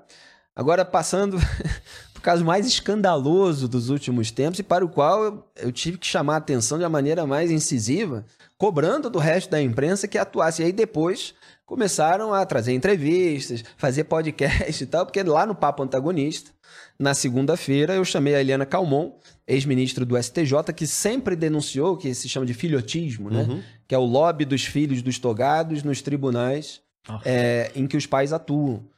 E eles montam esses escritórios de advocacia e ficam milionários muito jovens. Porque as pessoas que estão encalacradas com a justiça contratam eles porque sabem que eles têm influência no tribunal do papai. Uhum. E ela denunciou isso durante anos. Eu entrevistei ela três anos atrás a respeito desse assunto. Aí agora vem o STF numa canetada e simplesmente legaliza. é, é, eu fico até. né, a gente pode dizer isso, né? Porque, assim, É. houve acusação é, de tráfico de influência. Houve Uhum. força-tarefa que apontou: olha, o filho desse ministro está usando da sua influência para conseguir dinheiro, etc., no tribunal do papai. É, aí o- os ministros do STF no voto falam assim: ah, o controle disso é impossível. Uai, mas não tem tá- um PEP? Tem que ter um- uma pessoa juridicamente exposta, como tem a- uma pessoa economicamente exposta. É, É claro, não, a, a alegação ela É é, absurda. ela é absurda. de um cinismo atroz, é, um negócio assim, de uma. É, é praticamente perverso com a inteligência dos outros. Né? Aham. É, até porque.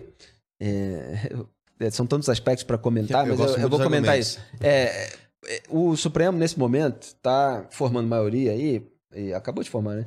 É, para a implementação do- da, da figura do juiz de garantias. O que, que é o juiz de garantias? Só um parênteses rápido, não, não perde a linha não, que a gente vai falar da decisão do STF. Juiz de garantias é, é a divisão da primeira instância em duas, praticamente. Qual é o contexto em que isso nasceu? O contexto que isso nasceu foi os políticos estavam irritados, que estavam sendo investigados, e os juízes de primeira instância, alguns deles pelo menos, estavam sendo rigorosos. Então, o cara que supervisiona a fase de investigação, ele determina busca e apreensão, ele determina é, quebra do sigilo. Uhum. É, os políticos falaram assim: eu tenho que tirar o processo da mão desse cara. Então, é, eles falaram assim: bom, é, se eu sou condenado em primeira instância, para mim já é um desgaste tremendo. Mesmo que eu consiga reverter na segunda instância, ou se não conseguir na segunda, consigo no STJ ou consigo no, STF, que são tribunais superiores formados por indicação política. Né? Mas na primeira instância, juiz concursado e tal, a gente não tem muito controle. Vamos ter mais controle aí, entendeu? É, então os caras resolveram é, aprovar isso. Quem sancionou isso? Jair Bolsonaro. Uhum. No momento em que o Flávio Bolsonaro estava irritadíssimo com o juiz de primeira instância, que é xará dele, o Flávio Itabaiana, que estava sendo rigoroso e determinando quebra de sigilo e tal.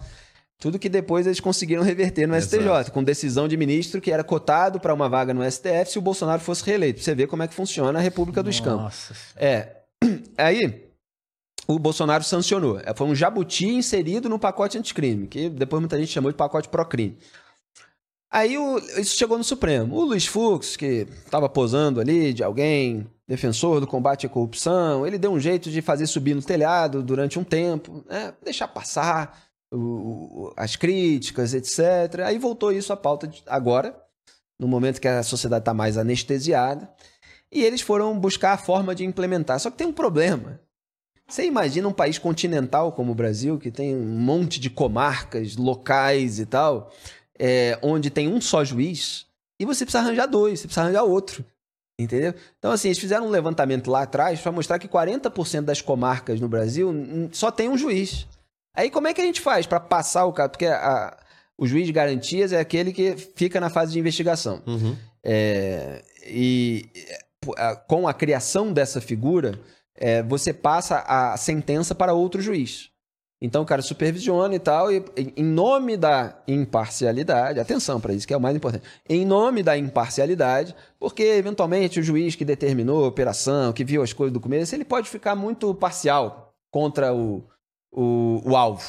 É, então é mais justo que outro juiz pegue aquele processo, avalie o que o primeiro juiz fez e possa dar a sentença. O que, que o político quer? Que dê um jeito de passar o processo para um juiz mais brando, né?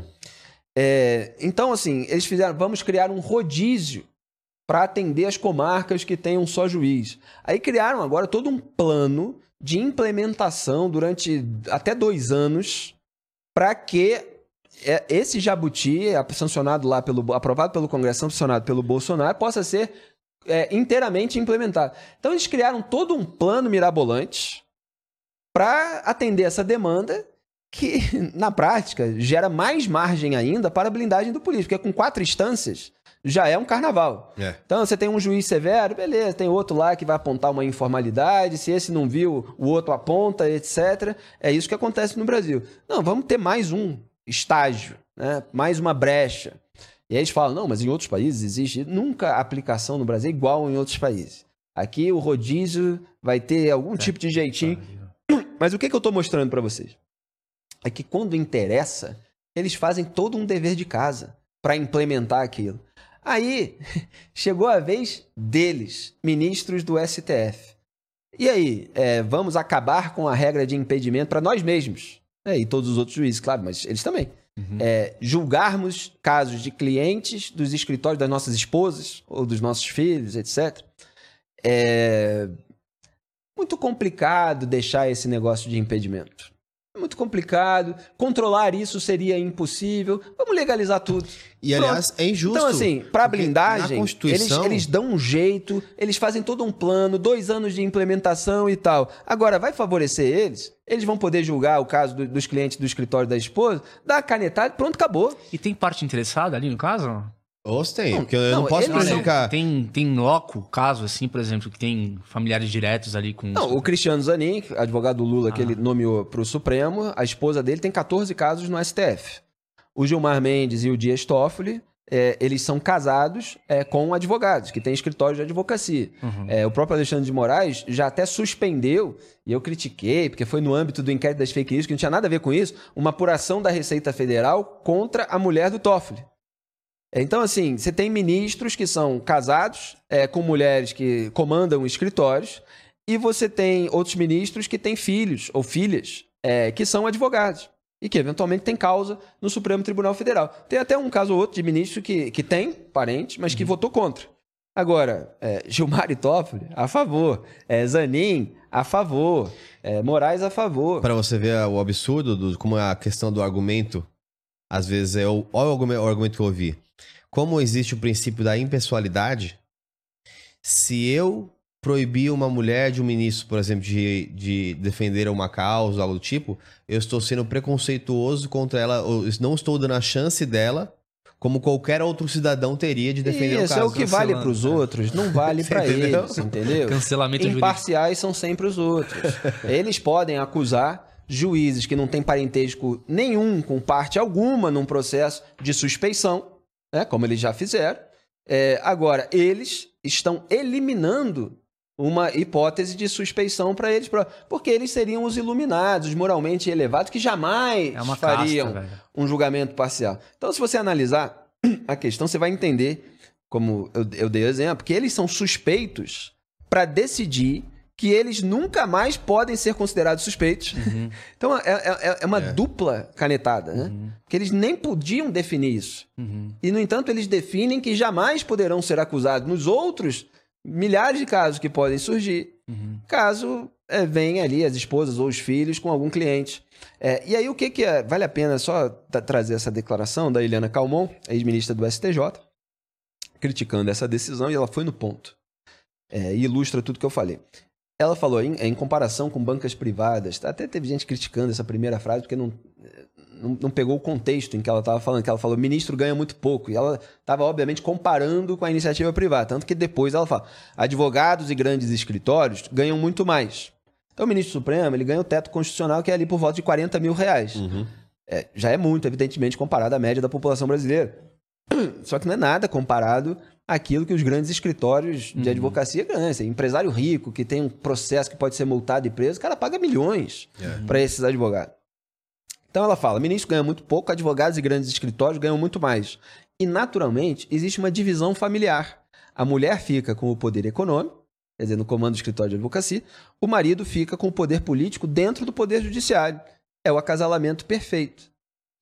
Quer dizer, a mulher está lá é, tendo o chamariz de ser esposa de um juiz que tem muita influência. O- se você está encalacrado com a justiça, você pode ser multado em, em milhões, eh, pode ser preso. Você vai contratar um escritório qualquer ou um escritório que você percebe que é mais influente? porque tem a esposa do juiz da causa. Muita gente, né, no desespero, vai contratar. É, e isso já acontece há muito tempo, mas você ainda tinha alguns obstáculos. Eventualmente, uma descoberta leva a uma investigação, Tinha que etc. cruzar com outra pessoa que ia trocar né, os, os casos ali, aquela, o tal do nepotismo cruzado. Você tinha que É. se arriscar um pouco mais pra executar coisas erradas, né? Exatamente. Agora não, libera tudo, todo mundo vai fazer. Então, assim, eles podem criar inquérito em que eles são alvo, são julgadores, supervisionam depois da sentença, etc. Fazem tudo. É, eles podem é, julgar casos né, dos, dos clientes, dos parentes, dos cônjuges.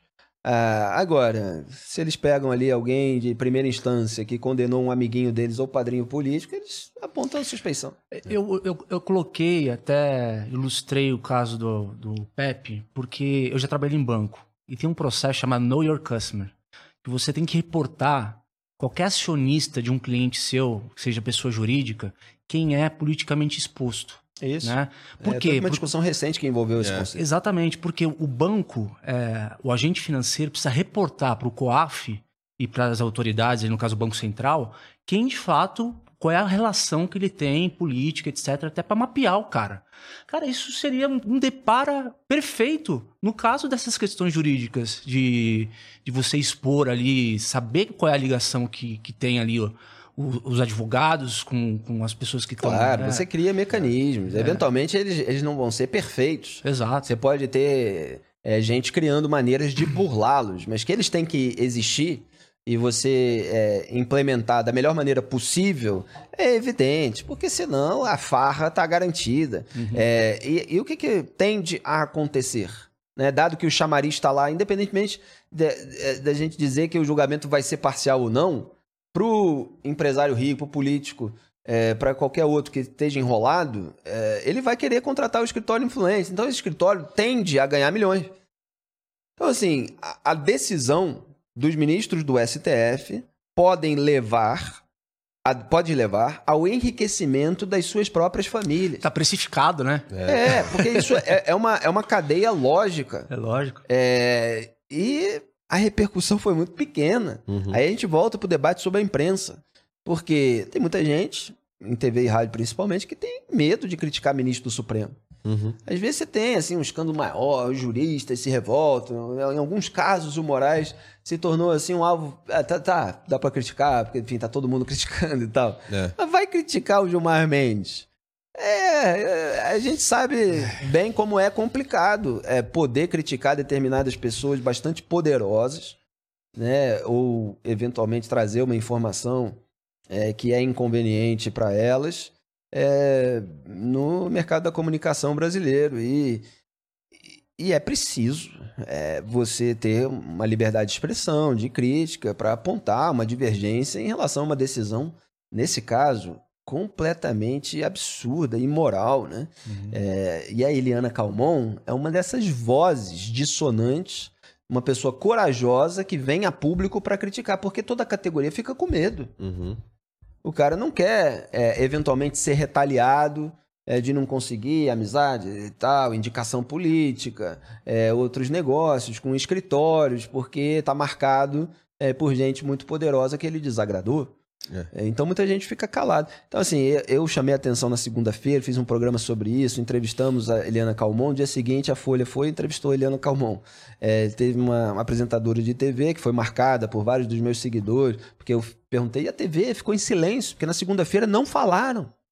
Isso veio do fim de semana, a formação da maioria foi no sábado, na segunda teve o voto é, complementar do André Mendonça. Cássio Nunes Marques e André Mendonça, dois indicados pelo Bolsonaro, votaram a favor dessa decisão, que eu chamei do Vale Família do STF.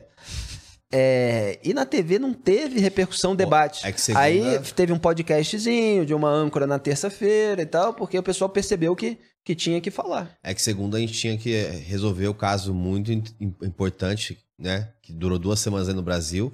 Larissa Manoela. Estava passando por nem sei quem apuros. são Fatos novos pessoas. no Fatos domingo novos vieram à tona. Vieram à cara. tona. Cara, eu, eu, eu fico sabendo da existência de determinadas pessoas quando começa a pulular o nome por causa de alguma polêmica É. na rede social. Aí eu tava vendo, Larissa conto Manoela. da Raluca, Tá no? Instagram, tá no Raluca Twitter, também tá tá- não sei aonde. Eu continuo sem saber, porque eu acho que eu vi ali rapidinho quem é e já esqueci. Porque eu não acompanho nada. Cara, essa é uma pergunta legal, né? Você vive o contexto político do Brasil de forma intensa, né? Porque você trabalha com isso. Uhum. Cara, como é que você se desintoxica? Como é, É, que é o resto. outro lado do Felipe? Você tem uma rotina específica, cara? Tenho, tenho. Senão, senão você. Enlouquece, se, né, Se cara? deprime e enlouquece, né? Completamente. Se deprimir é bom. É.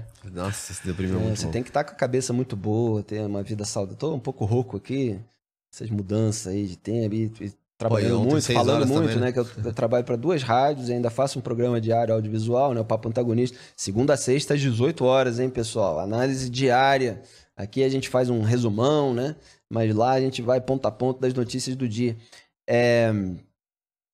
Mas. O que, que eu tava. Ah, sobre a vida saudável. Então, assim, eu faço exercício, eu malho, eu jogo futebol desde sempre. Eu vou pro samba, porque eu sou carioca, amante do samba mesmo. É, eu leio, tento né, ler literatura. né, Nessa, no meio dessa confusão, às vezes é difícil né, é ter tempo, mas a gente tenta manter também é, a antena ligada para os livros também de teoria política, filosófica, contemporâneos. É, filmes, sempre. Isso que eu estava falando da formação. Uhum. Então, era rádio locadora, hoje sou do streaming, né? E, Uhum. e até no Papo Antagonista a gente faz um quadrinho Papo Cul- Cultural na sexta-feira, dando dicas pro fim de semana. Ah, legal. É, eu sempre busquei a leveza em tudo, sabe? É, eu não gosto de tudo pesado. Então, a, a gente ironiza muito.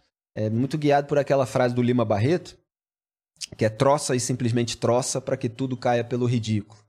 Então, às vezes, a gente tem que fazer irreverência, piada, ironia, né? É, para se divertir com a, a sujeira né, é, do país, para ver se as pessoas entendem o quão ridículo é, é que tantos trambiqueiros sejam colocados no poder. Né? Agora, é isso. Tem meus amigos, tem, é, busco ter fim de semana.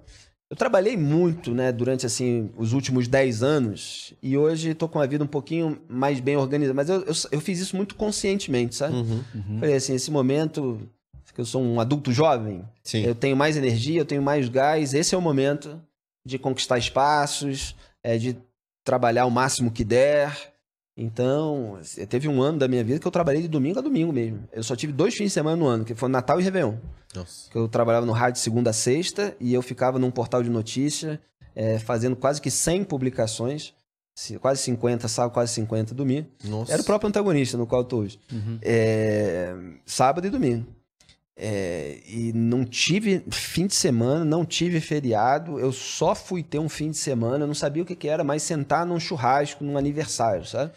É, então, assim, porque era o momento de conseguir o Plantio. espaço e tal. Oi? Plantio. Plantio. Que de alguma forma É, tá depois- colhendo agora. É, né? muito. Com certeza isso te abriu muito. portas pra hoje tá, tá de Não volta. tem a menor dúvida. E, e até porque você é, fica tão minucioso diariamente, com tantas informações que uma coisa vai ajudando a outra, né? Você fica com um repertório, uma bagagem muito grande.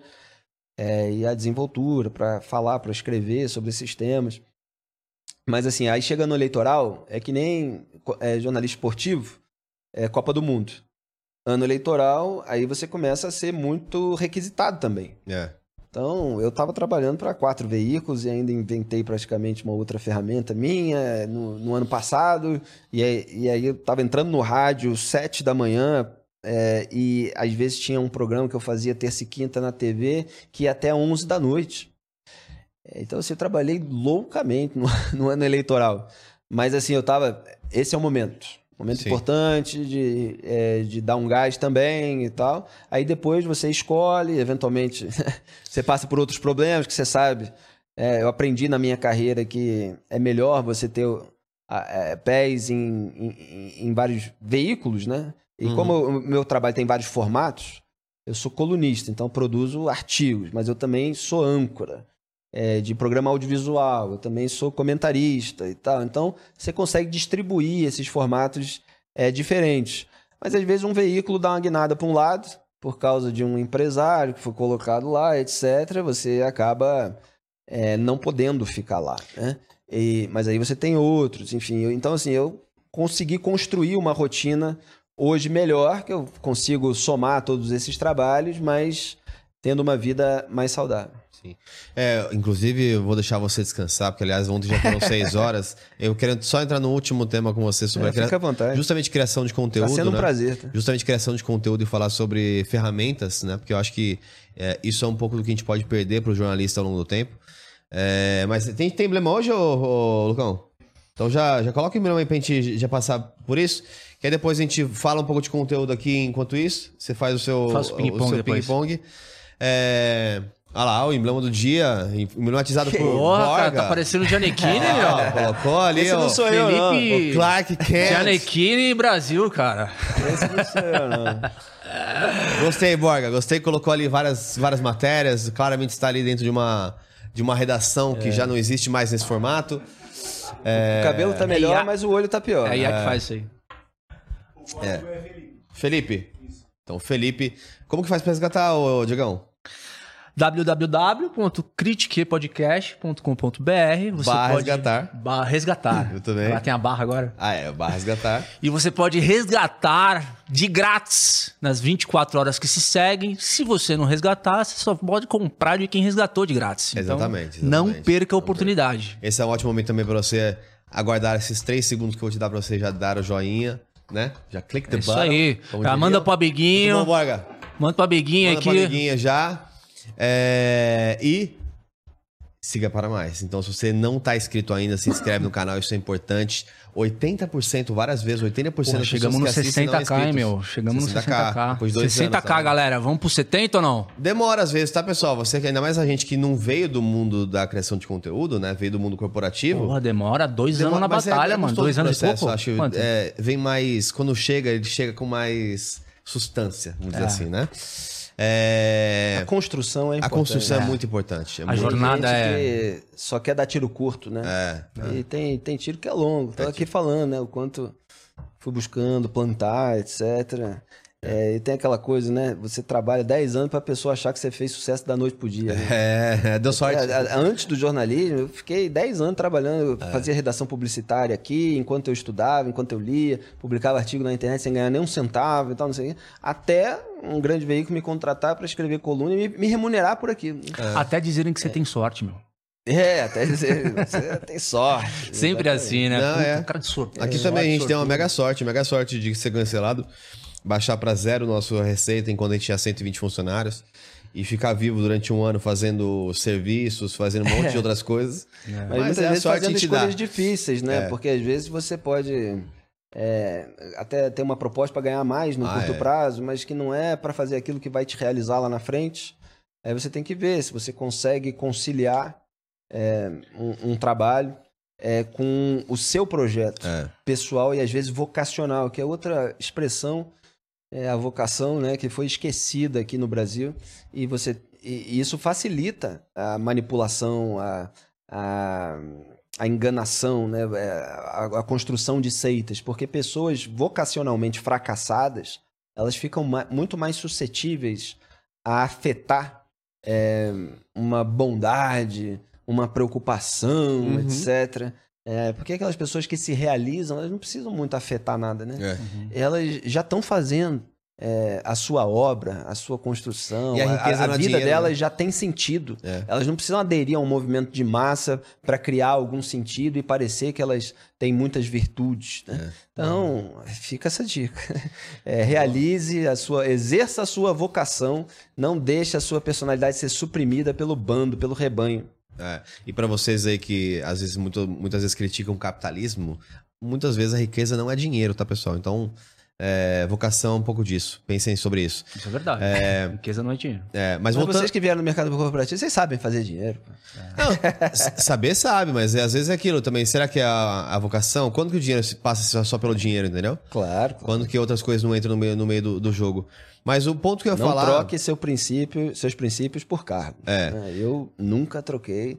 E é por isso que muita gente me segue, porque as pessoas entenderam que em várias oportunidades né, você tem ali é, gente querendo que você se venda, você fala, não, É. não, não me curvo, não, não faço isso de jeito nenhum. Mas o ponto que eu ia entrar, que eu acho que é um ponto que tá no meio do caminho, né? Porque sempre tem um meio do caminho entre o dinheiro, que é diferente de ter recurso.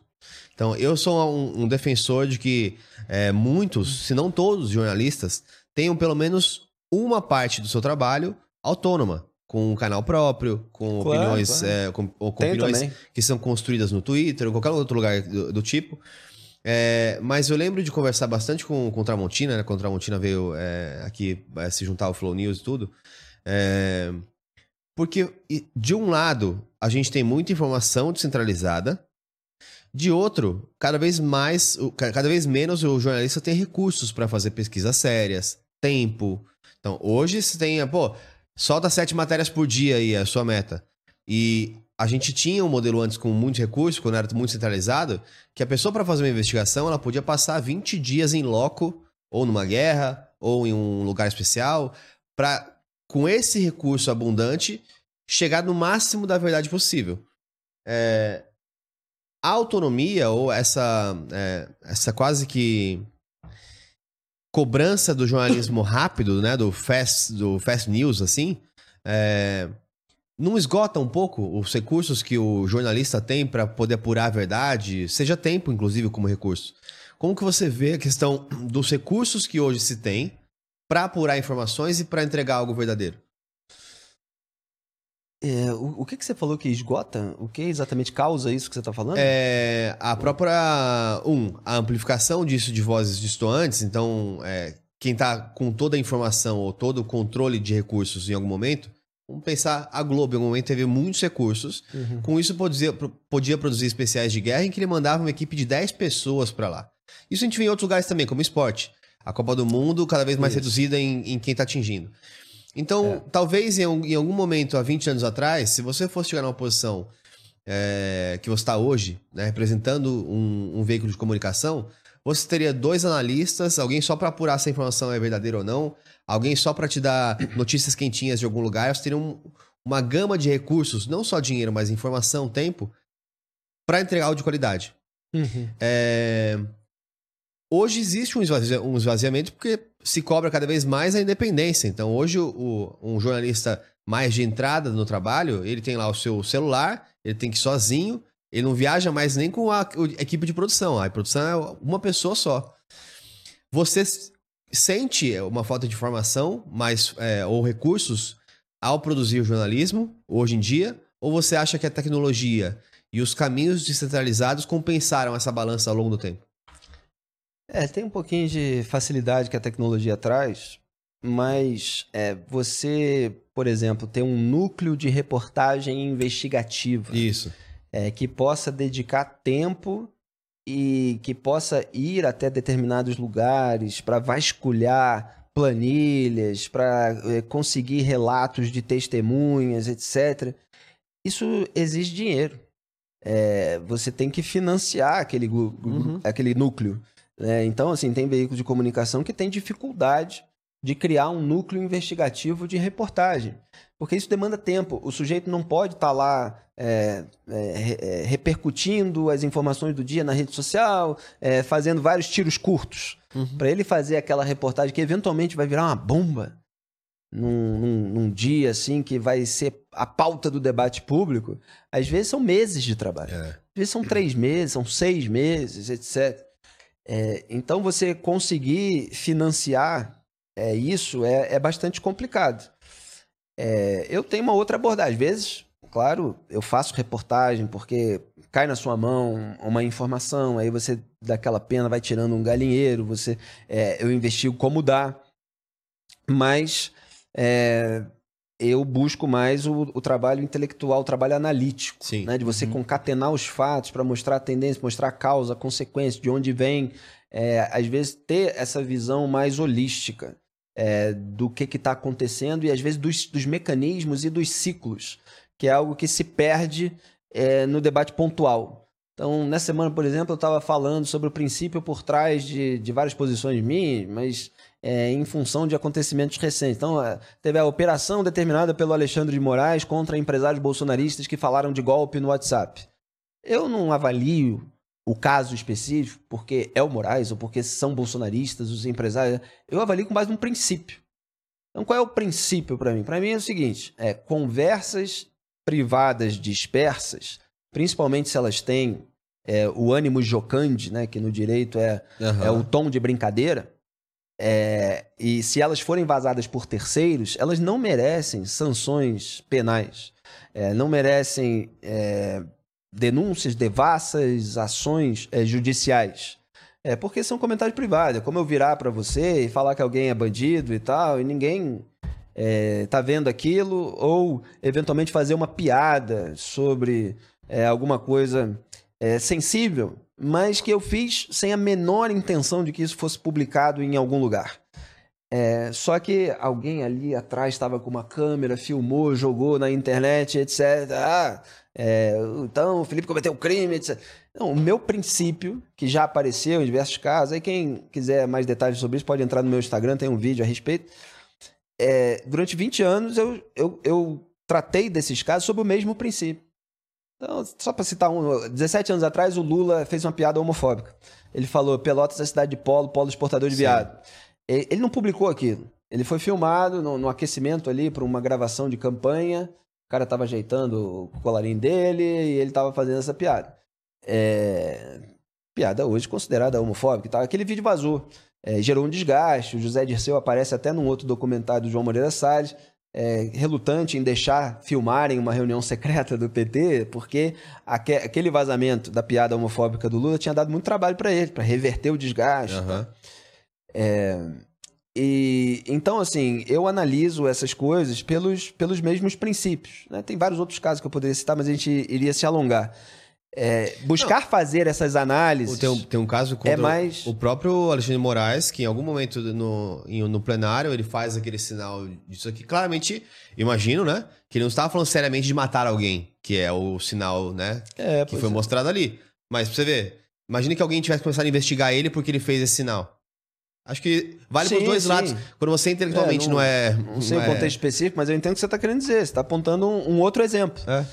É, então, assim, encontrar é, esses fun- funda- fundamentos em comum em casos diferentes e você fazer o, o espectador refletir a respeito, é, você apontar a tendência, a causa, etc., é mais um trabalho analítico, é mais o que eu faço. É, agora, é, é, a tecnologia permitiu que a gente trabalhasse virtualmente, ela facilitou esse trabalho autônomo, independente, é, mas, assim, os meios de, Lei de monetização de financiamento para é, o jornalismo político, principalmente, eles são complicados. Você mesmo mesmo. citou, muitas empresas, elas não querem anunciar em programas políticos, é, que tratem de política, né, que o programa seja É. que trate de política, porque elas ficam receosas é, em serem associadas a algum lado, etc. É, então, assim, falta também uma cultura no Brasil é, de financiamento da iniciativa privada é, de programas que defendem a liberdade de expressão, de crítica, etc., determinadas ideias, determinadas pautas em comum, né, sem exatamente tomar lado, por exemplo. Nos Estados Unidos isso é muito maior. É, muito maior. E, e também tem o, o patrocínio. Esse, esse já aparece um pouquinho mais no Brasil, né? É o patrocínio da, da- daqueles empresários que acreditam em determinadas pautas, ou em grupos, né, políticos, etc., e patrocinam o veículo que puxa saco daquele grupo, ou que defende muito aquela pauta. É, então, assim, há dificuldades É. e há vantagens, mas é, a dificuldade de você monetizar, de você é, financiar, um, é, ganhar dinheiro né, com um trabalho sério e poder reinvestir isso para fazer um trabalho ainda mais profundo, ela existe. E a gente está sempre tentando equilibrar esses pratinhos. Uhum. Uhum. Se eu puder contribuir e comentar, eu não sou jornalista, mas eu acho que é, se você pegar, por exemplo, profissões como um jornalista, próprio cientista mesmo, é, em um mundo onde hoje em dia as pessoas estão cheias de si, né? A gente vê a rede social como uma arena de julgamento. Eu acho que é um terreno bem hostil hoje é, para o jornalista fazer o ofício dele, né? Que Muito. é- Porque, cara, não é fácil você apurar. Não é Uhum. fácil você investigar. Cara, e o cara que tá ali é, fazendo tudo isso estudou pra caralho pra fazer aquilo. Pra depois você jogar na, na rede social e ser, às vezes, taxado de vendido, É. de leviano, entendeu? Tudo, né? Tudo, cara. Tudo. Então, assim, as pessoas, as pessoas hoje, é, assim, elas. Em, em dois minutos ela tenta. E quanto menos vendida a pessoa é, mais ela é atacada. É, exatamente, exatamente. Então, Exato. em, em muito pouco tempo procuram te derrubar. É Sendo que aquilo os ali, lados. sendo que aquilo ali, cara, demorou pra caralho pra você. Pô, o Felipe tem certeza que, cara, cada, cada vez que ele vai tecer uma opinião, tipo, não é nos últimos 15 minutos ali que você vai pra, pra, pra tua tela da, da câmera ali e você é, coloca. Você estudou, você se preparou, você, você fez ali a. Entendeu? Baseado na, na bagagem que você construiu durante anos, entendeu? Então é complicado, é meio ingrato esse negócio também, né? Tipo, hoje em dia. Muito. Bastante. Mas ao mesmo tempo, né, e aí eu tava falando sobre as pessoas de bem, né? Que aparecem e pelas quais vale a pena lutar, né? É porque a gratidão dessas pessoas, quando você faz um trabalho sério, ela é imensa, né? Uhum. O carinho é muito profundo, não é uma coisa superficial, sabe? Que pode haver em outras áreas. A pessoa na- ela, ela quer tirar uma foto com a pessoa famosa. A, a pessoa, quando acompanha um, um- um trabalho de um jornalista, e tal, não estou falando só de mim, mas assim, pessoas que realmente fazem um trabalho sério, com independência e tal. A, a gratidão, o carinho do público, quando ele te aborda na rua, quando ele quer guardar uma foto com você, etc. É um negócio imenso, né? E às vezes é diário. Tem pessoas que acompanham diariamente, mandando mensagem todo dia, comentando tudo, sabe? Quer se tornar mais íntimo, etc. Você tem que ter né, determinados cuidados. Mas é, é isso compensa, né? Uhum. Vale a pena. Mas a, a hostilidade é muito grande, né? Ainda é um país com, com mentes binárias. Né? Uhum. Aumentou com o Muitas tempo, você acha? binárias. Não Au- são todas, né? Aumentou com o tempo, você acha? Eu acho que a rede social, a, a- a partir do momento que os grupos políticos entenderam como instrumentalizá-la a seu favor, ela gerou um divisionismo muito grande. E o próprio algoritmo ele alimenta o conteúdo eh, que mais polariza. Uhum. Então, a análise mais ponderada, a análise que mostra prós e contras, a análise eh, que distingue as nuances, essa não reverbera tanto. É, é claro que, para compensar isso, a gente busca determinadas sacadas, dete- determinadas formas de você é, provocar no bom sentido, né? com uma questão factual, é, eventualmente com uma ironia, é, com uma síntese que, que dá vontade de, de você ler, etc. Mas não é um trabalho fácil, né? Uhum. É, porque você é atacado de todos os lados e ainda tem que é, buscar furar essas bolhas. Mas a gente tá aí. é, você desenvolve uma casca grossa muito grande. É, e, e- assim, é, é um- é- essa hostilidade ela faz um filtro também. Porque as pessoas que não são capazes, na primeira. Na primeira hostilidade geral, reação coletiva contra você, contra o seu trabalho, elas mudam de carreira, entendeu? Elas não querem aquilo nunca mais. Se É. você não tem força psicológica, né? É. Eventualmente você- é bom você fazer terapia, é bom você ter todo um repertório de vida pessoal e até de amor, amor familiar, né? uma vida amorosa, uma- amigos que realmente têm uma relação profunda com você. Você, você tem um estofo. É, muita gente precisa de milhões de pessoas curtindo, compartilhando, etc. Na verdade, né, o que a gente precisa é de poucas pessoas boas que te amam de verdade, porque aquilo é a sua retaguarda. É, eu não estou em busca de ser é, querido por todo mundo. Eu sou jornalista, tem que falar a verdade. Verdade é inconveniente, verdade é incômoda. A verdade gera essa tentativa de você matar o mensageiro, matar, entre aspas, né, por favor. Na cidade do interior no Brasil é, tipo Rússia. é. É, eventualmente se mata. A, a gente já é alvo de ameaça, esse tipo de coisa, processa e tal. Mostrar que, que tem reação, que tem consequência, né? É, mas enfim, se você tem uma retaguarda amorosa, afetiva, grande, se você sabe levar uma vida saudável, divertida, né? É, você, você supera, aprende a lidar com isso. Uhum. E quando você entende realmente que essas pessoas estão muito idiotizadas, né? Você, por que que você vai se deixar abalar por um idiota, né? Sabe, o sujeito que ele nunca viu você na vida e não conhece você, e ele eventualmente abaixa a janela do carro para te xingar, ou ele entra na sua rede social é, para falar uma barbaridade, só porque você está expondo uma verdade incômoda para o político de estimação dele.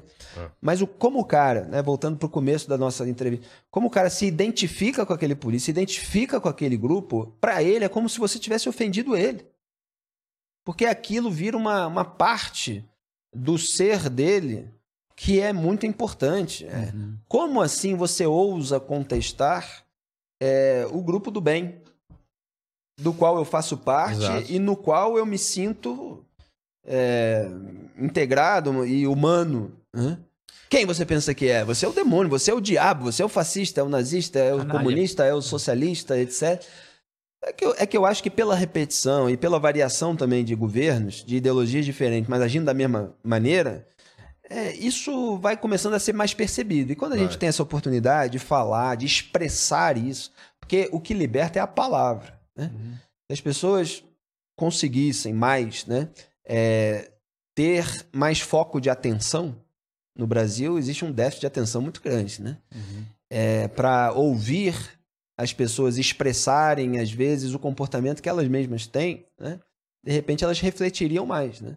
E quanto mais você se torna consciente é, é, da bolha em que você vive, da conduta que você está tendo, esse, esse é um trabalho terapêutico.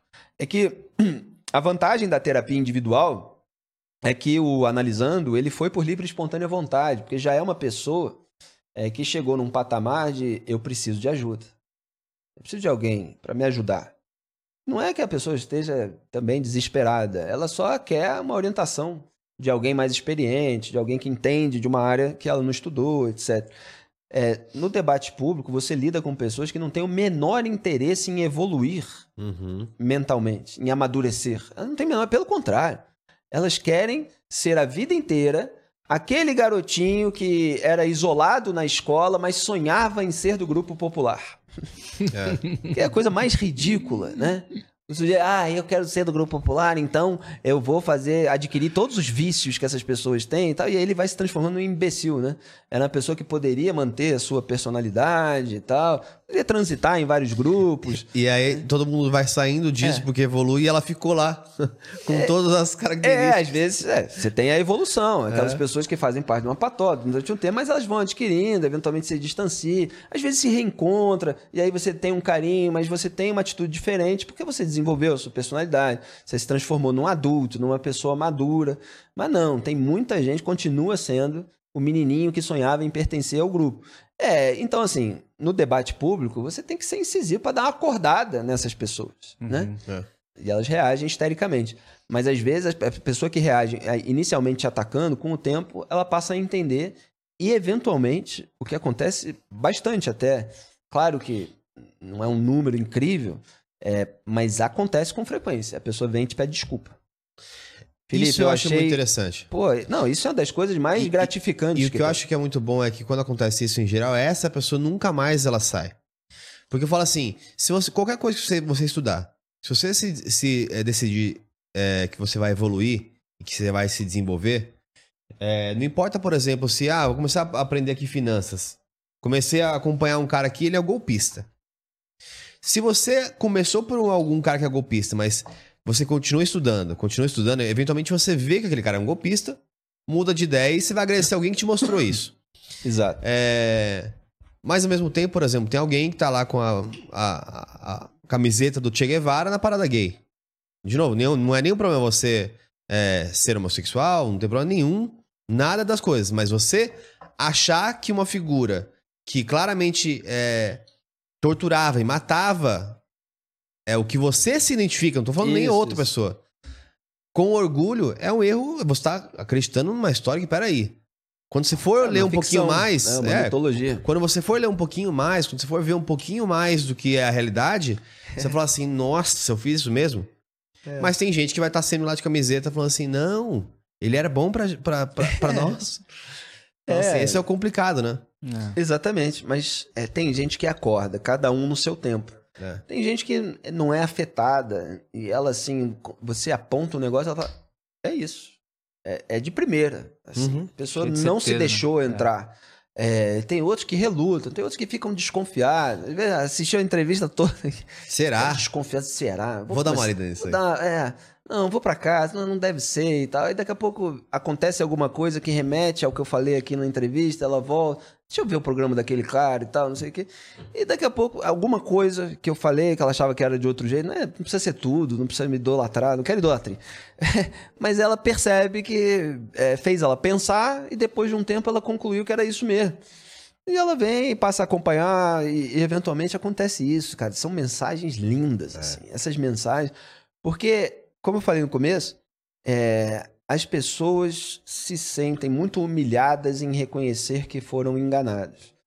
E você ter a grandeza de reconhecer Uhum. que foi enganado Mas é um erro, né, é uma cara? coisa é um erro bonita, grave né? isso, né, meu? é uma coisa bonita e sinal de uma pessoa já é, mais elevada no ponto de vista da maturidade, né? Uhum. Então, assim, fala, cara, eu não preciso ficar sendo enganado a vida inteira. Peraí, deixa eu parar. Eu, eu fui, de fato, e tal, agora deixa eu reconstruir isso aqui. Uhum. né? Desculpa e tal, e, e você refaz. Mas é- é- esse refazer de percurso não é todo mundo que consegue, não. É. E o jovem também, cada vez mais, acho que ele, ele Tem uma arrogância. né? tem uma arrogância de, de achar que sabe tudo. Eu sempre dou esse exemplo pra quando eu falo com É. os mais jovens, que tem coisas que eu descobri com 30 anos, tem coisas que eu descobri com 35 anos. Ou seja, até os 34 eu era um idiota naquele assunto. Isso. E com 38 eu continuo aprendendo outras coisas. Mas é, é, uma, é um sinal de maturidade você saber o que você não sabe. Exato. Mas isso aqui eu não sei, então isso aqui eu não vou falar. Não, tal, mas mais que isso. Mas, mas quando a pessoa, né, ela é, sei lá, ela é bajulada, ela é inflada de alguma maneira como o dono do mundo, né? Ela acha que sabe tudo. Nossa, Uhum. é, é, é muito melhor, eu sempre falo isso, né? É muito melhor a pessoa ignorante, consciente da sua ignorância, a pessoa tem vontade de abraçar muita gente. Uhum. Assim, "Ah, não tem nada desse assunto. Digo, ótimo.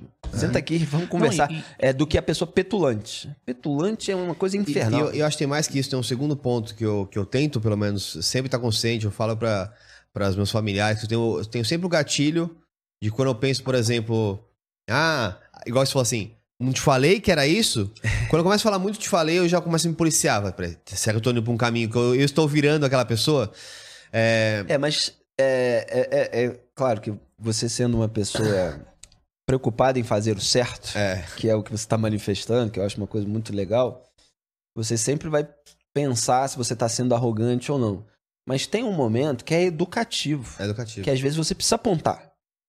Você precisa apontar. Olha, lembra daquilo que eu falei? É isso que está acontecendo aqui. Porque às vezes senão a pessoa não percebe, né? É. Então, assim, eu, te falei aquilo naquele momento porque eu tinha visto assim, você não quis entender. Agora você tá entendendo. Entende? Aí fala, não, é verdade e tal, não sei o quê. Não é pra você ficar se gabando o tempo todo, né? Aham. É, mas pra, pra efetivamente ter valor mas aquilo é que você ponto, fez assim, é o ponto, na raiz. O ponto de ser justo, pra mim, é o ponto, por exemplo, é, eu acredito que eu tinha, eu tinha alguns pensamentos, por exemplo, sobre o mercado de trabalho, sobre pessoas, sobre várias, várias questões que depois dos meus 30 anos eu mudei de perspectiva. É, então hoje, quando eu vejo alguns jovens que têm 20 anos e têm as, as posições que eu pensava quando eu era mais jovem, o meu pensamento não pode ser assim, nossa, então eu tenho que calar esse cara, eu não posso deixar ele falar. Eu falava isso. Então, eu É. acho a hipocrisia para o Felipe Neto. Você fala assim, cara, não tem nenhum problema você achar que você evoluiu e que aquilo está errado. Só que se você está combatendo que você exista daqui a 20 anos, porque pode ser o que alguém agora que está falando grandes besteiras que você É. quer combater, É. daqui a 10 anos se torne o que você se tornou. Então, se você acha que você é importante, que aprendeu com tantas coisas erradas, É. não impeça que as pessoas façam o que você fez. E É. esse é meio que o- um- uma coisa que eu tento me policiar para não estar nessa, nessa posição de como eu aprendi. Eu não admito que ninguém mais tenha essa dúvida que eu tive lá no passado. Porque, nossa, vocês são muito burros. Isso é muito Pelo errado. amor de Deus, entendeu? né, cara? Esse é o ponto uma pra das, mim. uma- uma É das a coisas mais nobres que tem é a disposição pra abraçar dúvida, cara. Porque é dali que você, de fato, forma a sua opinião, né? No final do dia, as pessoas elas acreditam no que querem acreditar, É, né? Mas É. enfim, Felipe Neto, nada contra também não, tá, cara? Só tô avisando porque assim, pense nisso, cara. Talvez você está barrando a, poss- a possibilidade de surgir um novo você. Deixa as pessoas falarem. É. No fundo, o que você falou é, é também tirar a pessoa da bolha, né? É, É. que você falou do ponto de vista geracional, do ponto de vista da, da evolução ao longo do tempo na vida individual. Quer dizer, é, você acreditava numa coisa, depois você percebeu que aquilo estava errado, tá, você evoluiu, e aí você viu que tem outras pessoas que ainda acreditam. Então, eu acho que uma pessoa generosa, ela pensa, como é que eu posso ajudar aquela pessoa, né? É. É, que tá teimando no erro que eu teimei durante tanto tempo e quebrei a cara e tal, etc. Aí você busca ajudar. Ajudar é, muitas vezes, é- é- é- até a palavra educar, ela tem essa, essa origem né, de levar para fora. Uhum. Que é exatamente isso. Educar é isso, né? Muitas vezes é- se vende como educação É. uma, uma doutrinação, uma inculcação de ideia. Mas você tirar as pessoas de um provincianismo mental é, é algo bastante generoso e que a gente precisa fazer. Inclusive pais em- com os filhos, né? Precisa educar para fora.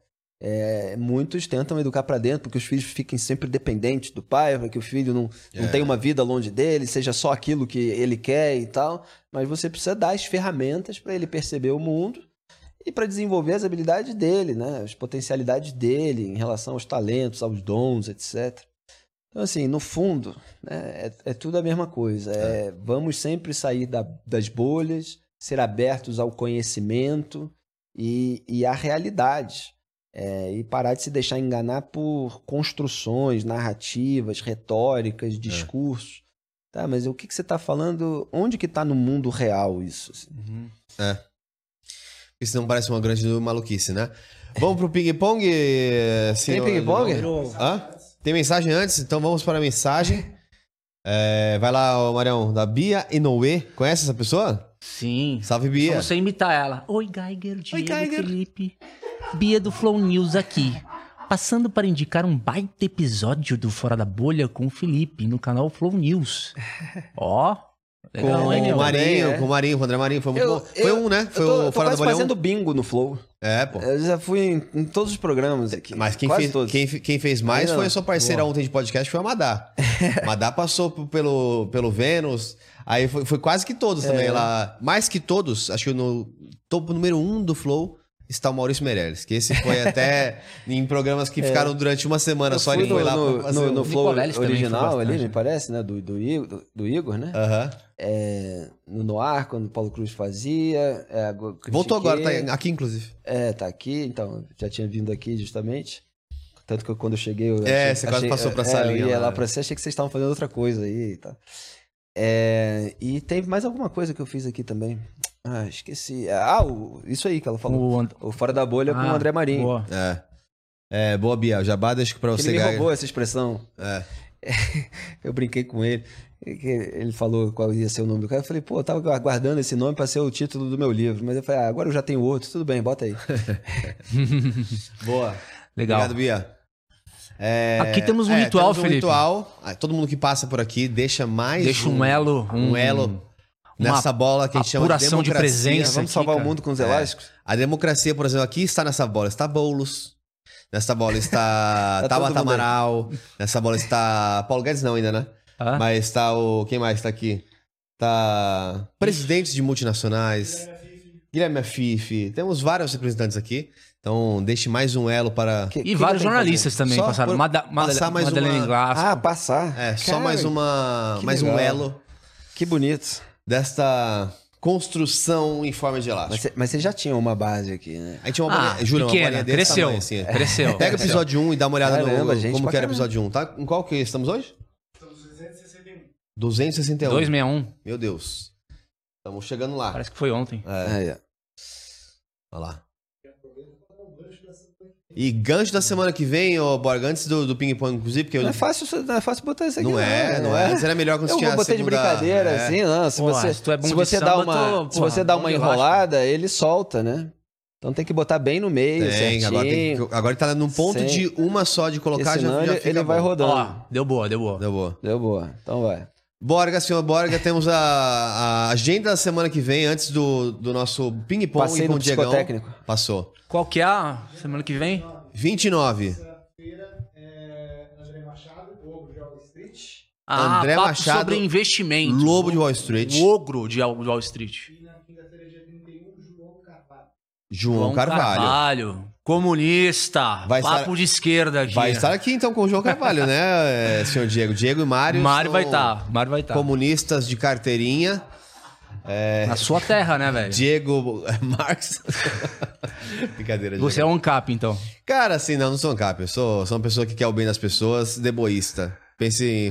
vê- Ancap. Estudem sobre o deboísmo, Ancap. pessoal. É, existem vários caminhos na vida, mas o caminho que a gente não pode nunca desistir é do diálogo É o do Yin Yang. e do yin yang. Porque entre, né, entre o mundo que está constantemente agindo entre a ordem e o caos, há um caminho do meio que a gente pode tentar encontrar. Ou seja, da lama ao caos, do caos à lama e a vida segue. Não, vocês estão grandes filósofos. Ping pong, Impressionante. Diegão. Vamos lá. Perguntas rápidas Caramba. e objetivas, mas você pode se estender se você quiser.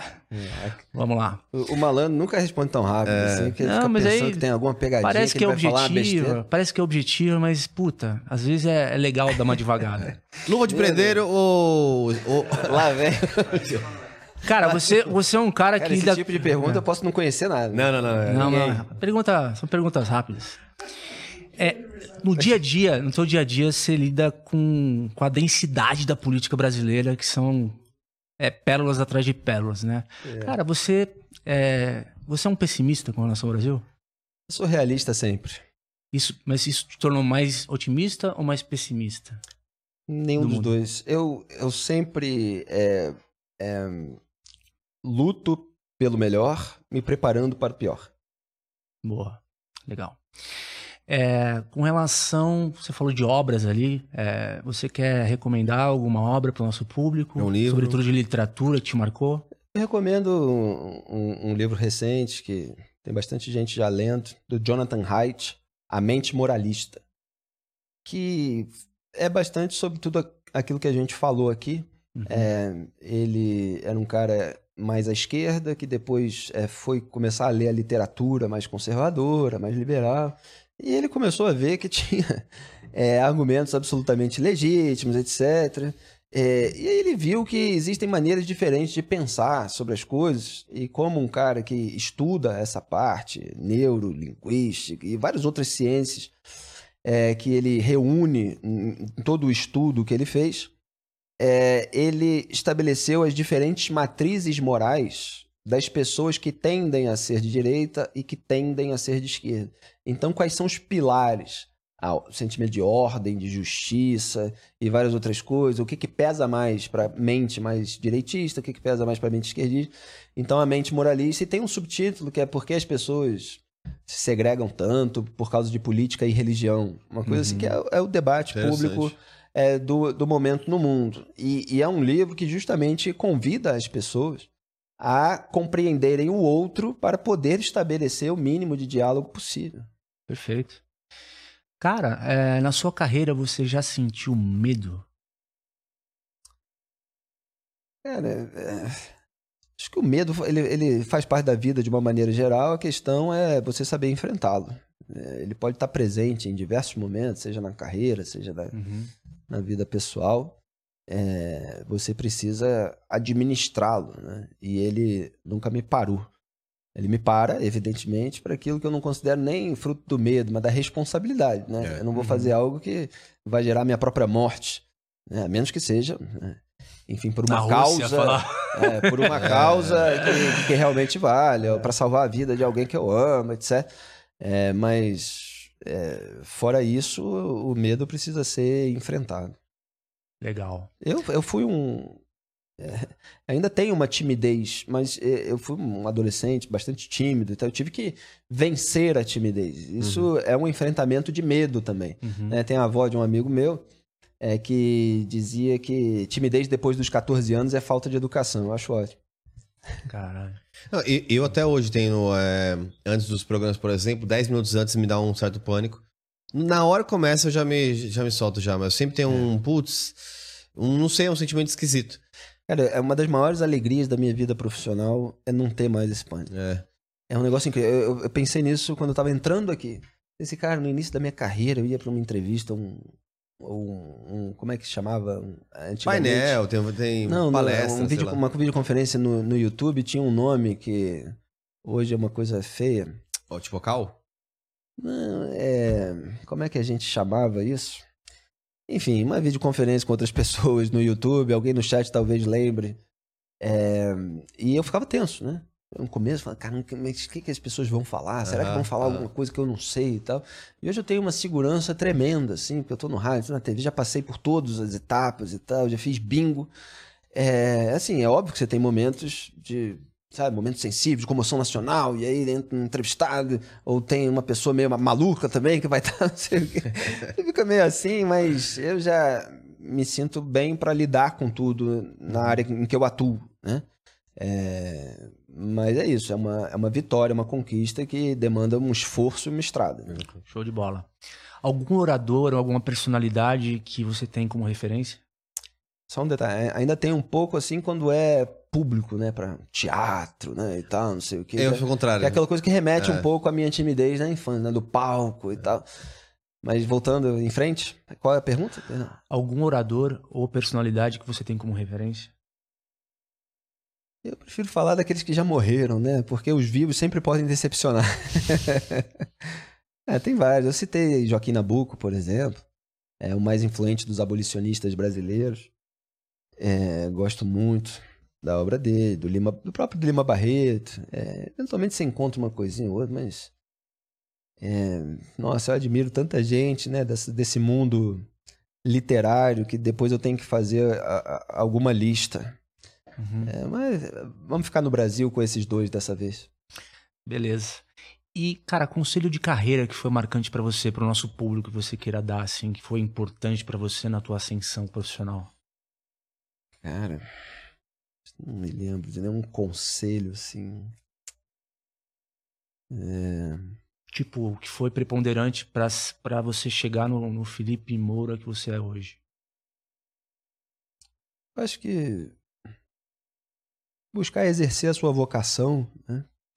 aquilo que você tem é, capacidade de fazer é, e uma certa imunidade. Aquilo que eu falei de você ter a casca grossa é uma certa imunidade que você tem contra um mal que muita gente não aguenta, né? Uhum. Então isso é um, é um certo dom. Assim como o médico é, que consegue ver sangue, que muita gente não consegue, passa mal e tal. Então, quando o cara fala assim, não, não tem problema com isso e tal, então ele pode trabalhar com aquilo. Então, assim, às vezes faz parte Uhum. da vocação essa imunidade a um elemento negativo para as outras pessoas, né? É, então, mas é, buscar o sentido da vida, é você realizar uma vocação, você perceber qual é a sua missão, é, é, mesmo que isso traga muita dor de cabeça, mesmo que seja desagradável em diversos momentos, é, isso é algo é, que eu considero bastante importante nesse mundo de hoje em que as pessoas buscam o prazer imediato e só querem fazer aquilo que gostam. Uhum. Não é aquilo que gosta. É, eventualmente, eu eu até considero que as pessoas possam dizer aquilo que você ama, porque aquilo que você ama tem parte ruim. Uhum. Aquilo que você ama tem parte chata. E você lutar por aquilo que você ama, você enfrenta. Até mesmo eh, as questões de- da própria saudade, da pessoa amada e tal. Eh, Você tem coisas que você vai ter que. eh, com as quais você vai ter que lidar. Mas você tem um norte, né? Uhum. Porque aquilo realiza você e aquilo. Até no sentido do bem que você pode proporcionar por meio daquela tarefa, né? Uhum. Legal. Eu não vou terminar com a clássica, não. Vou fazer uma pergunta um pouco mais Pô, mas objetiva. então pergunta clássica. Clássica é importante, quero saber da, da clássica. Ah, tá bom. Então Pra vai ser a você. Felipe, o que é o trabalho? Caramba, o que é o trabalho? Depois de tudo isso que eu falei sobre o meu trabalho. É porque ele, ele falou, entendeu? É, de certa forma. Mas vai ter a É. última. É, como é que eu vou sintetizar tudo isso? Trabalho É. infantil. Trabalho é destravar a sua mente. Trabalho é acreditar Trabalha no que você curso faz. online do Felipe Moura. Tirar as pessoas de dentro da bolha. Boa. Boa. Felipe, o Brasil é o país do futuro?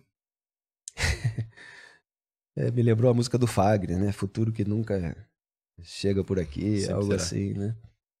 Essa é uma frase do Stefan Zweig, né?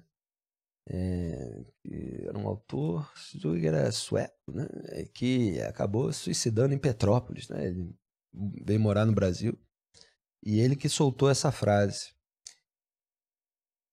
Cara, o Brasil é a República do Escambo. Eu fico com o meu bordão já.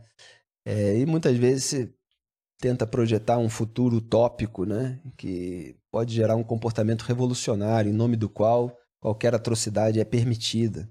Eu acho que as pessoas precisam viver o presente pensando nas consequências dos seus atos. É, e pensando que existem projetos, como a gente estava falando, de médio e longo prazo. Esse, esse, esse carpe diem, talvez meio distorcido, né? Uhum. Vamos ter o prazer imediato, vamos fazer agora, etc. Ele, ele também tira um pouco a noção de construção. Uhum. É. E a, a construção ela é necessária. É, eventualmente aquele pouquinho, ou às vezes até o muito que você faz a cada dia e que lá na frente permite você pensar assim, ué, consigo fazer isso, né?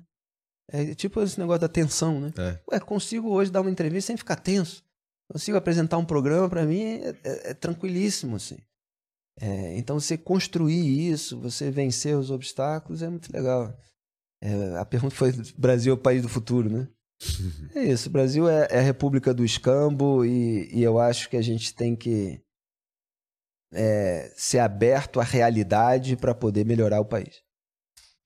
Feito. Obrigado aí pela tua presença. Ah, eu fico com pena quando acaba. É, né? Sempre triste. Foi legal. massa, cara. Deu pra trocar uma ideia. Não, foi aqui. bom. Gostei também é, é, muito. Redes sociais, deixar aí pra quem quer te seguir. Te acompanhar. Sim. acompanhar. No Twitter é, é a rede em que eu tenho mais influência, tem ali mais de um milhão e meio de seguidores, é arroba fmourabrasil. E no Instagram, em que eu trago mais imagens ali, às vezes boto os prints do tweet, mas boto os links né, nos stories para os meus programas, boto trechos de vídeos, inclusive dessas entrevistas que eu dou em podcast, é arroba Felipe Moura Brasil. Então, Twitter, F Moura Brasil, é, e no Instagram é Felipe Moura Brasil mesmo.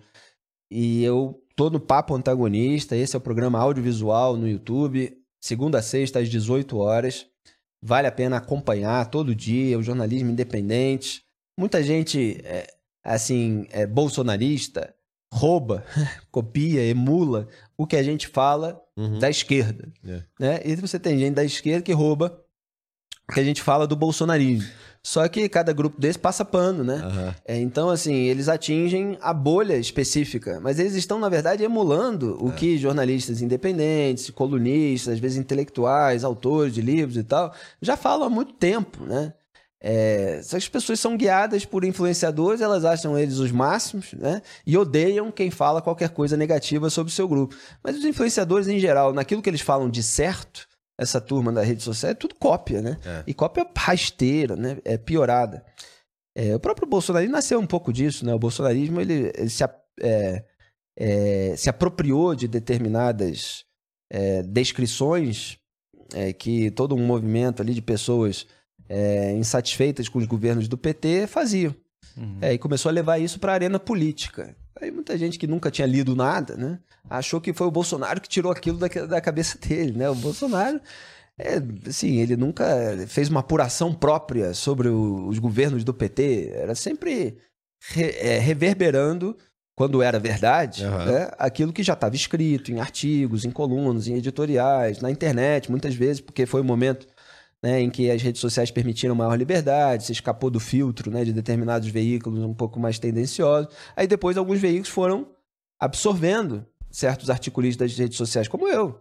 É, comecei publicando na internet, tinha site, tinha blog, e aí depois veio o Facebook, né, que cresceu bastante, aí meus artigos repercutiam muito, aí veio junho de 2013, aquelas manifestações, aí gerou toda uma como- comoção nacional. Daqui a pouco uma revista falou, Felipe, quer ser colunista aqui e tal. Enfim, onde é que a gente estava? Que eu dei uma volta aqui, nem sei mais. Você acabou de falar que o Brasil é o país do futuro, cara. E que se deu sorte, no- porque você, um dia uma revista achou você e te contratou. Eu me perdi completamente porque já tá tarde, mas eu tava falando alguma coisa, enfim, que eu queria complementar ainda. Vai ficar pra próxima. Não, Não, tranquilo. tranquilo. Você vai voltar aqui ainda. A gente vai. faz o Felipe Moura parte 2. Ah, eu tava falando sobre aquilo que eu faço. Sua, suas redes sociais e Isso. aonde Ah, acompanhar. tá, as mídias. É, então tava faltando ainda o e Estadão. programa, cara, e programa. Tá vendo? Eu não, eu É. não me satisfaço se eu não lembro. É. A gente vai construindo um monte de parênteses. Então eu tenho a coluna no Estadão. Ela é quinzenal no Estadão, às segundas-feiras. Então, é segunda sim, segunda não, sai a minha coluna no jornal. Ela está disponível no site também, então você pode encontrar todos os artigos. Só botar no Google ali, Estadão Felipe Moura Brasil, que vai aparecer diretamente o link da minha coluna. É, e eu tô na Rádio Eldorado FM de segunda a sexta às 13 horas, horário do almoço, aquela meia horinha com resumo comentado do dia. Liga 107.3 aqui em São Paulo, pode ouvir ao vivo também apertando play no site da Eldorado FM, que é ligado ao Estadão. E na Rádio Jornal no Nordeste, pessoal aí do, da, do Grande Recife, é, que é uma rádio que atinge uma audiência enorme lá ali, é impressionante. Legal. É, e terças e quintas, às 10 e 10 da manhã, no programa Passando a Limpo. Se você esquecer tudo isso que eu falei, entra agora é, nesses próximos dias que eu vou botar no ar uma versão atualizada do meu site, felipemorabrasil.com. Então lá no felipemorabrasil.com vai ter todos os links para todos esses meus trabalhos. Eu agradeço imensamente ao Critique, ao pessoal do Flow, que sempre me recebeu muito bem, a vocês que me deram essa oportunidade com uma conversa tão amigável, né, construtiva, Uhum. enfim, pessoas decentes querendo Conversar. debater, Conversar conversar, chegar nisso. dialogar, É. exatamente. É, o- por isso que o podcast, Refletir. o, podcast é, o, o videocast ele é bom por causa disso, porque o tempo vai embora, a gente nem percebe e a gente É, eu acaba só- falando sobre um pouco de cada coisa, É. de, de um tudão, né? Cara, eu tô inconformado que eu não lembro da palavra que se usava. Hot, hot não. Você falou videocast, eu falei quase isso. Hotline. Não, cara. é- Pô, Video- o pessoal no chat não tá falando, não? Quando tinha, assim. é, te- Teve uma época que o Lobão fez pra caramba. Aí ele me convidou. É, que é assim, esse, esse debate virtual no YouTube. Mas lá Ah. atrás tinha um nome que foi meio abandonado. O podcast acabou se impondo. Não é web, né? Não. Não. Não, não, não. Cara, eu vou sair daqui É revoltado. hoje os aí eu vou jovens- entrar no carro, vou dirigir pra casa e vou lembrar. Os jovens diriam que é uma cal, mas se você lembrar, a gente posta. faz um. Marca um vídeo e remarca o Critique no, É. no Instagram. Que a gente faz a collab lá e marca. É, a gente faz um- Pessoal, lembrei aqui, marca no, É. no story, pronto. Felipe, obrigado mais uma vez. Foi um, foi um prazer. E galera, continua com a gente aí. Bota Hangout! Hangout. Hangout. Tá Hangout. Eu não me conformo até lembrar. Grande Porra. Olha aí, tá vendo só? Dentro Lembra do programa do ainda. Hangout? Hangout, hangout. Aí, às vezes, dividia. Aí, quando foi evoluindo, passava a dividir a tela em oito. Aí ficava aquela coisa: Oi, boa noite. Hangout. Aí demora pra Hangout? caramba. Hangout é um termo muito de reunião também, home office. É, de pra fazer os reunião, hangouts é, e tal. É. Mas foi Hangout, se, é. se dissipando, né? Foi, foi, foi, O foi, foi. uso caiu em desuso. Cara de uso, cara de uso. Ainda bem que eu sou jovem ainda, eu nem lembro. Bate-papo da UOL. Você não pegou essa época, né? Peguei, eu sou, sou novinho ainda. Mas galera, continua com a gente aí na próxima semana. Bota o sininho pra funcionar aí que o YouTube vai avisar vocês a cada episódio do Critique. Exatamente. E, obviamente, é, nós, o, o Flow News, né, uma, é uma nova iniciativa do Flow. A gente está encontrando nosso caminho ainda, com muita calma do que a gente está construindo, sem pressa, fazendo alguns, alguns conteúdos novos que a gente espera poder ser sempre é, autônomo, sempre dar cada vez mais liberdade também para os nossos criadores aqui dentro. É, mas se você gosta muito de alguém como o Felipe ou como qualquer outro jornalista, é, independente ou não, tente financiá-los de alguma, de alguma maneira, seja é, comprando uma assinatura do Estadão, seja comprando uma assinatura de é, qualquer que seja o jornal, Gazeta do Povo, é, os de esquerda também, de qualquer que seja a sua preferência. É Aliás, importante. eu não falei da minha newsletter, FMB News, que tem essa possibilidade. Você me apoiar, né? Você tem ali é, um valor e, e eu mando semanalmente. Eu tento fazer uma periodicidade até maior. Às vezes não consigo, mas sempre dou um jeito de mandar um artigo exclusivo. é, até o meu trabalho organizado, o que, que eu ando fazendo. Então, entrando ali em é Orelo, a plataforma, né? orelo.cc barra FMB. Se você botar barra apoios, já vai direto, mas orelo.cc barra FMB, você pode apoiar o jornalismo independente de Felipe Moura Brasil. É isso. Quanto mais você apoia seus criadores, mais é, você deixa de ser um produto, porque ele não precisa de nada para financiar aquilo que está fazendo. Ele pode, inclusive, trabalhar com mais editores, com mais apuradores, e, enfim. enfim. Você confia que a autonomia, pessoa vai usar, vai usar aquilo para criar um conteúdo bom, é, a dica aqui do dia é apoie um criador de conteúdo, certo? Perfeito. Então, Deu? sem mais delongas, solta a vinheta. Valeu.